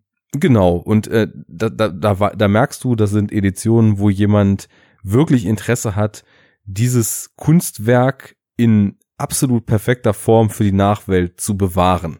Und das Ja. funktioniert halt heutzutage, indem man sowas verkauft, ganz einfach. Und ähm, dann ist es aber auf der anderen Seite so, mit den kleinen Labels dein Argument, das unterstütze ich auch in gewisser Weise, weil die sind halt auch auf einen gewissen Absatz ihrer oft recht kleinen Stückzahlen angewiesen und gerade wenn man dann eben sagt, ja, äh, wäre schön, wenn mehr, dann ist das völlig richtig, ne? Also ich kann nicht sagen, ich find's so scheiße, dass äh, jeder Jap dass kein japanischer Film hier im Kino läuft und wenn dann mal einer läuft, dann gehe ich nicht rein. Da bin ich halt in gewisser Weise auch schon selbstverantwortlich für. Zumindest meinen Kleinstbeitrag, den ich an dem kollektiven Geist leisten kann, dann da eben auch zu leisten. Und genauso ist es halt so, wenn Cape Light und Koch und hast du nicht gesehen, irgendwer schöne Mediabooks rausbringt, dann, dann sind die ihr Geld wert und auf der anderen Seite zum Beispiel, was irgendwie 20th Century Fox oder sonst wer teilweise irgendwie an Mainstream-Blockbustern auf Blu-ray raushaut, die dann nach Verkaufsstart irgendwie 22 Euro kosten sollen, wo der Film und sonst nichts drauf ist, da denke ich mir dann so, nee, komm, also ein bisschen mehr Liebe darf's doch ruhig sein. Das muss, Ja. da muss ich das Geld nicht für ausgeben. Das gebe ich lieber für eine schöne Edition von irgendeinem kleinen Verleih, von irgendeinem Nischenfilm aus und äh, zerr mir dann ohne mit der Wimper zu zucken, das Ding dann irgendwann für fünf Euro oder drei Euro bei Rebuy halt, ne? Das ist Ja. einfach so, wenn ich das Gefühl habe, dass da auch eine gewisse Gegenleistung erbracht wird, die ja auch einen gewissen Preis rechtfertigt, dann ist es eine ganz andere Sache als bei so lieblos dahingewichsten Editionen. Und ich glaube, Ich habe das Harakiri, Gefühl, Ja? Ich habe das Gefühl, ich sollte immer nur so Stichworte geben und dann lasse ich dich das ausformulieren. Das funktioniert viel besser. ja, falls ich irgendwann schon wieder tot rede, ich muss mal auf unsere Spuren gucken, wie die Redezeit verteilt ist. nee, so war das nicht gemeint. Ich habe nur das Gefühl, ich bin heute echt schlecht darin, mich zu verbalisieren, so, so das, was ich sagen will, in Worte zu fassen. Und du kriegst das hin und dann denke ich, ja, genau das wollte ich sagen. Aber ich sehe. Insofern immer nur so, so einen Anstoß geben und dann machst du das schon. Also erstmal natürlich danke, ne? Aber ähm, ich sehe, ich bin heute gut darin, meine Gegenüber mal nicht komplett tot zu reden. Wenn ich mir so die Redeverteilung auf den Audiospuren angucke, dann seid ihr auch zu Wort gekommen. Das ist gut so. jo. Also so viel zu kleiner Exkurs, äh, gebrauchte Filme kaufen, die Verleih- und Filmindustrie dort unterstützen, wo sie es am nötigsten hat. Und das ist nicht in den 190 Millionen Dollar Blockbuster-Regionen, weil die müssen einfach mal richtig auf die Schnauze fallen demnächst. Vielleicht kriegen wir mal ein zweites New Hollywood. Oh ja. Oh, ich lese momentan ja die ganze Zeit dieses eine New Hollywood Buch. Und ich warte drauf. Ich warte drauf, dass endlich der neue Crash kommt. also Ist für alle, die irgendwie Bock haben auf dieses Thema, ähm, äh, wie heißt es noch? Äh, Scenes from a Revolution von Mark Harris. Mhm. Kann ich jedem Filmfreund nur wärmstens ans Herz legen. Es geht irgendwie um die fünf Oscar-nominierten Filme 1968. Und das ist dann irgendwie Bonnie und Clyde, The Graduate, ähm, In der Hitze der Nacht, Guess Who's Coming to Dinner und Dr. Doolittle. Und du hast eben so ein paar New Hollywood-Vertreter dabei und ein paar Vertreter des alten Systems. Und der Autor rollt komplett auf, wie diese Filme entstanden sind, in was für einem Klima sie entstanden sind, wer beteiligt war, wie die Entwicklung der ganzen Produktion war. Es ist unfassbar spannend, sehr unterhaltsam geschrieben und man lernt dabei noch was. Das ist doch quasi die beste Lektüre schlechthin. Ja. Ja, ist irgendwie schon interessant, wie das alles damals so entstanden ist. Wobei das jetzt irgendwie eine andere Sendung wird. Aber dafür sind wir ja Ach was. bekannt. Ähm, Wie beim, beim Enough Talk wird abgeschwiffen. Das ist ja das ist ganz was Neues. ja, ich, ich muss auch sagen, so in den letzten Sendungen ist das Ganze fast ein bisschen zu diszipliniert für meinen Geschmack gelaufen. Also da kann es ruhig mal wieder äh, auch zwischendurch früher, mal als der Enough Talk noch in kleinen finnischen Clubs spielte, da waren sie noch gut, aber heute voll der da waren sie noch true. Ja. Ja, ja, genau. Als wir es noch, als wir es noch real gekeept haben. ja so sah's Und ihre. Szene einfach entwachsen, verkauft. Ja, Kommerzschweine. absolut miesester Sellout. als wir Und noch sich nur noch Gäste rein für Jetzt die musst du auf Quote. so einer Podcaster-Convention so einen Beichtstuhl machen, dann äh, dort den anderen die Sünden äh, abnehmen, dann lassen wir dich wieder raus und du darfst dann wieder dein Independent-Ding durchziehen. we, we did it for the money, we did it for the fame. Als wir damals noch, und jetzt müsste ich wissen, wie die Band aus Frank heißt, waren, da haben wir es noch äh, für die Realness gemacht. Tja, lang ist's her. Mhm. Damals, als wir noch jung waren. So, mein, mein Versuch, ähm, Hikari mit Tsushima hemmungslos abzufeiern, ist ja ein bisschen gescheitert, weil von euch kam ja, die ist toll und das war's. ja, ich meine, das ist, die ist halt irgendwie süß, sie ist eine ein taffe Frau, das kann man nicht anders sagen, aber ich habe sie halt noch nie irgendwo anders gesehen und kann sonst auch nicht mehr dazu sagen. Es tut mir echt leid. Ich meine, der Film propagiert, dass Liebe das Wichtigste ist und ich habe gesagt, ich bin ein bisschen in sie verliebt. Oh. Also, Soll ich diese Sendung etwa Michi liefern. zuspielen? das darfst du gerne. Die weiß das. Man muss ja auch so, so gewisse Crushes sich einfach mal gönnen. ja, genau. Wenn sie so durch ein Medium auf einen anderen Kontinent reicht, dann ist das okay. Genau. da ist, da ist genug Schutzbarriere zwischen. Ja, oder man hat halt so eine Liste, so wenn, was weiß ich, diese drei Personen der Weltbevölkerung bei uns anklopfen und sagen, moin, dann darf Michi mir keine Steine in den Weg legen. Hast du, Umgekehrt hast du, natürlich auch nicht. Da muss ich natürlich die Frage aus Friends stellen, hast du deine Liste eingeschweißt? Nein. Kennst die Szene aus äh, Friends, wo dann Isabelle Nee, Rossellini ist, äh, äh, äh, Ross hat, hat auch so eine Liste äh, und hat dann irgendwie ewig am Hin und Her überlegen und schmeißt dann äh, Isabelle Rossellini runter und schweißt dann seine Liste äh, in äh, Papierkärtchen ein und dann tritt äh, Isabella Rossellini, kommt dann in, in das berühmte Café und er versucht sie anzubaggern und holt halt noch so die Karte raus und meint so, so, so, und dann sie, sie will dann die Karte sehen, sagt so, ich stehe ja gar nicht drauf. Und das, ja, aber sie sind nur ganz knapp gescheitert. So, die Karte ist eingeschweißt. also, das bricht ihm dann das Genick. Also, nie die Karte einschweißen. Okay, gut zu wissen. Na gut, ähm, haben wir wieder was gelernt über unsere. Ähm, Bei Hikari Mitsushima, falls du das hörst, melde dich. Karte. Joko!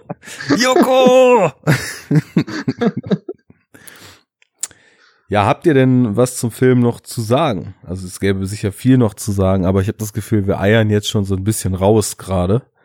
Ach, echt?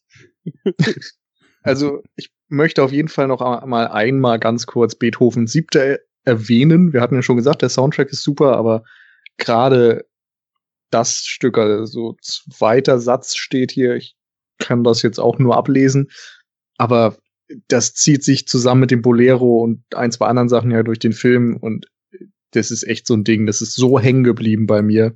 Und jedes Mal, wenn ich das nur im Ansatz höre, freue ich mich und denke an Love Exposure. Ja, Aber das ist jetzt kein großer Gesprächspunkt. das stimmt, weil den fantastischen Musikeinsatz, den hatten wir ja im Grunde genommen schon. Wobei ich halt das auch nochmal betonen muss, dass der einfach auch maßgeblich dazu beiträgt, dass dieser Film so einen ganz, ganz eigenen Rhythmus hat. Ich merke das sowieso immer mehr. Äh, Daniel, du hast ja öfter schon mal gesagt, dass Filmmusik bei dir eher so ein blinder Fleck ist. Mhm. Aber ist das bei dir zumindest auch so, dass du oft das Gefühl hast oder gelegentlich zumindest das Gefühl hast, dass sie Filmen so einen Rhythmus und so einen Puls gibt, der irgendwie dann auch auf die mitreißende Wirkung einen starken Einfluss hat? Äh, ja, besonders, also habe ich ja hier auch schon gelobt, so. Ähm, Mhm. dass Ich denke, ja, ich bin da nicht so sonderlich feinfühlig. Also hier gerade in unseren äh, Film-Nerd-Kreisen höre ich halt oft so, ja, kennst du, äh, was weiß ich, Komponist XY, der hat da irgendwie die 30 Sekunden Score von diesem 70er Jahre Indie-Film gemacht und ich sitze dann immer so nickend dabei, so, mhm, ja, ja, äh, hab's, hast vollkommen recht. Sowas ist tatsächlich, äh, da bin ich, äh, da arbeite ich dran, sag ich mal, aber das ist jetzt nicht meine Baustelle. Äh, nee, doch, es ist eine Baustelle, aber es ist nicht, Nicht dein fertiges Gebäude. genau, so, so, so ist besser. Äh, aber so, wenn jetzt wie hier einfach ähm, ja Musik einfach klasse funktioniert, dass sie dem Film einen Rhythmus gibt, äh, dann äh, fällt mir das tatsächlich auch auf. Da bin ich dann nicht taub, sondern äh, krieg das mit. So, und das funktioniert ganz, ganz toll. Ja. Ist ja Ähm, auch ein Element. Das, Ach so, sag. Hm? nee, Entschuldigung, ich äh, mach bei dem Thema weiter, ich, weil ich wollte jetzt noch mal auf was ganz anderes umschwenken. Mir ist noch was eingefallen. Ja, dann mach das mal einfach. Nee, weil, weil äh, wir haben jetzt so viel so ernste und Interpretationsgeschichten und so Sachen zu dem Film rausgepackt, aber ich wollte noch mal irgendwie äh, eine Bresche dafür schlagen, dass der Film halt einfach ein Riesenspaß ist. Und Ja. äh, mir gefällt Ja. besonders gut eben äh, äh, auch so eben in, in, in diesem ersten Akt, äh, wie äh, quasi in der Vorgeschichte von Yu, wie er dann eben dieses äh, Höschen fotografieren lernt und es halt einfach aufgebaut ist wie in so einem äh, Kung-Fu-Film, wie äh, der neue Schüler seinen Meister trifft und dann da ins Trainingslager gehen muss und so, so eben so von der ganzen Dramatik her ist es halt aufgebaut, als würde er da, ja, was weiß ich, das ist halt wie, ähm, äh, das ist, das ist wie Luke Skywalker und Yoda oder genauso wie hier die Pride, äh, äh, da in Kill Bill zum Trainingslager geht oder halt in den ganzen klassischen Kung-Fu-Filmen, wenn dann da irgendwie der, der große Meister ausgefunden wird und äh, dort wird einer ausgebildet und er kriegt dann halt quasi auch Kung-Fu beigebracht, nur sein Kung-Fu besteht halt damit mit einer Digitalkamera in fancy Moves möglichst äh, geil unter Röcke zu fotografieren und äh, dabei wird dann auch noch so eine doppelte Ebene eingezogen, dass dieser Meister halt auch noch die ganze Zeit so so vollkommen durch den Kakao gezogen wird. Dass er halt einerseits schon so als der äh, äh, Kung-Fu-Meister inszeniert wird, aber sich auch gnadenlos lustig darüber gemacht wird, was das eigentlich für ein armseliger Handel ist, der da irgendwie lehrt, wie man Frauen richtig unter die Röcke fotografiert. Also ähm, der wird halt echt auch durch den Kakao gezogen und das ist, einfach- das ist einfach so, äh, so ein doppelter Boden, wo ich unheimlich viel Spaß dran hatte, wo, wo ich da saß und äh, wir- wirklich laut gelacht habe. Das, das ist sehr, sehr schön. Und so solche wirklich immer wieder super witzigen Ideen und Einfälle hat der Film halt. Und das äh, finde ich, haben wir noch nicht ausreichend gewürdigt. Und deswegen wollte ich das jetzt nochmal machen. Es gibt ja mehrere Figuren, also alles, ja, Zustimmung, Zustimmung, Zustimmung und es gibt ja mehrere Figuren, die, die einfach so drollig sind, ne? Also allein schon Preisschild Juji, als man ihn das erste Mal kennenlernt, der halt einfach so völlig ohne Sinn ein Typ ist, der irgendwie seine Preisschilder an den Klamotten hängen lässt und sich damit immer so total anpreist. 50% off! und damit prahlt, wie viel die Klamotten, die er geklaut hat, runtergesetzt waren. Das kommt ja auch noch dazu, dass er halt die Sachen eigentlich immer klaut. Und überhaupt, also es ist schon, es ist so eine schöne Ambivalenz in allen drin. Also man, man mag ihnen so gar nicht böse sein eigentlich für das, was sie da machen. Aber völlig richtig. Meister Lloyd mit seinem Do it wird genauso wie diese ganze Pornobande später durch den Kakao gezogen. Ähm, insofern ist das vielleicht auch ganz schön, dass du das jetzt nochmal ansprichst, weil falls jetzt jemand das hier hört, ohne den Film zu kennen, klang das, glaube ich, die ersten zwei Stunden dieser Sendung so, als ob der verdammt schwer ist, der Film. Mit, Re mit Religions- und Kirchenkritik und epischen Liebesdramen und Liebesgeständnissen am Strand und im Höhlengleichnis und hast du dich gesehen. Aber Klassische Musik. genau, genau. Das macht schon echt Spaß. Ja. Auch, ähm, wie hieß sie denn nochmal? War das Kaori, die Stiefmutter dann später von Yu? Äh, warte mal, da muss ich in meine Notiz gucken. Ja. Ja. Die ist zwar schneller. Yes. ja. Die ist ja auch irgendwie durch und so ein bisschen gestört, aber auf der anderen Seite ja auch liebenswert, wie sie mit, na, Yoko ist ja gar nicht ihre richtige Tochter, oder? Ja. Aber findest du Kaori echt liebenswert? Ich sage Das war für mich nur teilweise. wirklich anders. Also die, nee, ich, ich sage teilweise, also wie sie, wie sie dann teilweise fast schon stalkermäßig Yus Papa da angeht, das ist alles sehr, sehr strange und sehr unangenehm. Aber wie sie dann zum Beispiel mit ihrer Tochter da feiern ist und so, da, da hat sie plötzlich so ein ganz anderes Gesicht. Darauf wollte ich hinaus. Und das gibt ihr zumindest so eine gewisse Ambivalenz. Und als sie dann irgendwie in ihrem häuslichen Setting da angekommen ist, na gut, geht nicht so ganz auf, merke ich auch. Nee, aber ich finde das schon, du, weil, weil du hast ja es eben äh, es äh, abgebrochen, aber du hast ja vollkommen recht, Yoko ist nicht ihre Tochter, sondern sie hatte was mit Yokos Vater, Mhm. äh, bei dem Yoko ja in einem sehr missbräuchlichen Verhältnis wiederum lebt, wie wir ja schon sagten, dass alle Familien da zerrüttet sind. Und sie ist ja so ein sprunghafter Charakter und verlässt dann halt auch Yokos Vater wieder, so wie sie öfter mal die Männer verlässt. Äh, aber wen sie halt mitnimmt, das ist Yoko. Und dann äh, ist zwischen den beiden Frauen auch so eine enge Bindung. Also sie Ja. rettet sie schon da aus Mhm. der Situation. Und da äh, in, in, in der Beziehung zu Tetsu ist sie total durchgeknallt, aber mit ihrer Stieftochter ist sie ja schon irgendwie liebevoll, auch wenn sie irgendwie trotzdem irgendwie durch ist. Ja, das auch stimmt. ganz also irgendwie interessant- gibt es einfach ganz viele Figuren mit Graustufen. Da ist niemand nur positiv oder nur negativ gefärbt. Mhm. Und auch immer insgesamt so ein bisschen weg von Figuren, wie man sie sich in der Realität so vorstellen Ja. würde. Aber geht ja schon auch so ein bisschen um das, was da mitschwingt. Und das ist bei Kaori auch interessant, weil sie ja diesem typischen Bild, wie die japanische Frau und dann auch Ehefrau zu sein hat, eben halt auch total widerspricht. Sie ist ja eigenständig und hat ihren Kopf und anstatt unauffällig zu sein und sich unterzuordnen, ist sie ja total dominant und fordert also mit aller Drastik das ein, was sie möchte und hat halt ihren eigenen Kopf und wenn sie keine Lust mehr hat, dann haut sie halt ab und entfaltet sich wieder. Also es fügt sich alles in so ein Gesamtbild. Für mich läuft es halt total auf diese Gesellschaftsaspekte da hinaus. Deswegen komme ich da wahrscheinlich auch ständig wieder an. Aber ja, das sind schon alles irgendwie, oder viele davon sind irgendwie interessante Figuren. Ja, Schweigen auf der anderen oder? Seite. das, nee, nee, das, das war so äh, dein Wort Schweigende zum. Sonntag. haben doch jetzt auch so einen Bogen geschlagen zurück zu den Figuren. Ich denke, wir haben's, oder? Von Ja, meiner Seite schon. aus auf jeden Fall.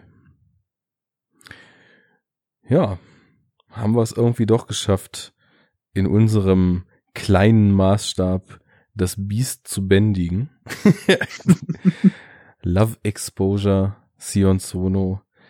Vier Stunden Wahnsinn, beziehungsweise Daniel, du, du regst dich auf, wenn du auf DVD geguckt hast, war bei dir ja zehn Minuten kürzer. Also ich weiß gar nicht, was du dich beschwerst. Da wurden Szenen rausgeschnitten, oder wie? Bei mir? Nee, PAL-Geschwindigkeit. Ach so, ach so, okay. Ja, sorry. Das, da kommt bei vier Stunden Länge tatsächlich einiges zusammen. Ja. Das sind ja tatsächlich zweieinhalb Stunden auf eine verwirrt. Stunde, ne? Verlust Ja. ungefähr. Ich war echt verwirrt, als ich dann auf den Timer hier geguckt habe und sah drei Stunden 57. So, Was war der immer schon so lang? ja. Naja, also um äh, das Ganze mal abzurunden, ähm, ich hoffe, wir konnten jetzt auf die dreieinhalb Sterne aus dem Spätfilm noch einen halben mehr drauf zaubern in Daniels Wahrnehmung. äh, da müssen wir noch mal irgendwann eine zweite Sendung drüber machen, wenn ich ihn noch ein zweites Mal geguckt habe. Oder, oder ein Herz dazu vielleicht. was gebt denn ihr mir dafür? Hm? Ihr was müsst was mir möchtest jeder, du denn? ihr müsst mir jeder einen guten, nein, nein, ihr müsst mir jeder einen guten Hollywood-Liebesfilm sagen. Dann kriegt ihr ein Herz. Ha! Ui, ui, ui. Ähm, oh. Mir fällt jetzt auch keiner ein. Wie, in, in was für einem Zeitrahmen? Aller Zeiten. Also ich mochte immer Playing by Heart ganz gerne. Kenn ich nicht. Ist so ein Episodenfilm Ende der 90er, glaube ich, entstanden. Boah, Leben und Lieben in L.A. oder so. Da hat irgendeinen so einen doofen deutschen Titel. Keine Ahnung. Hal halbes Herz hast du ja schon. Und du hier, Arne? Hm? Ich würde jetzt echt gern das Herz irgendwas. komplett machen, aber mir fällt keiner ein. Ist Ja. egal, sag irgendeinen Scheißfilm. Sorry, dann bleibt es bei dreieinhalb Sterne ohne Herz. Oh. halbes, halbes Herz. Ja, du musst immer noch mit Letterboxd reden, dass die da ein halbes Herz äh, einführen. Also mo- moralisch möchte ich das zumindest gerne so festhalten. Hm. Das ist das ist auch eine total, totale Wertung aus meinem Herzen heraus und hat überhaupt nicht hier mit Bestechung. Wurde Da wären wir wieder bei Kapitalismus.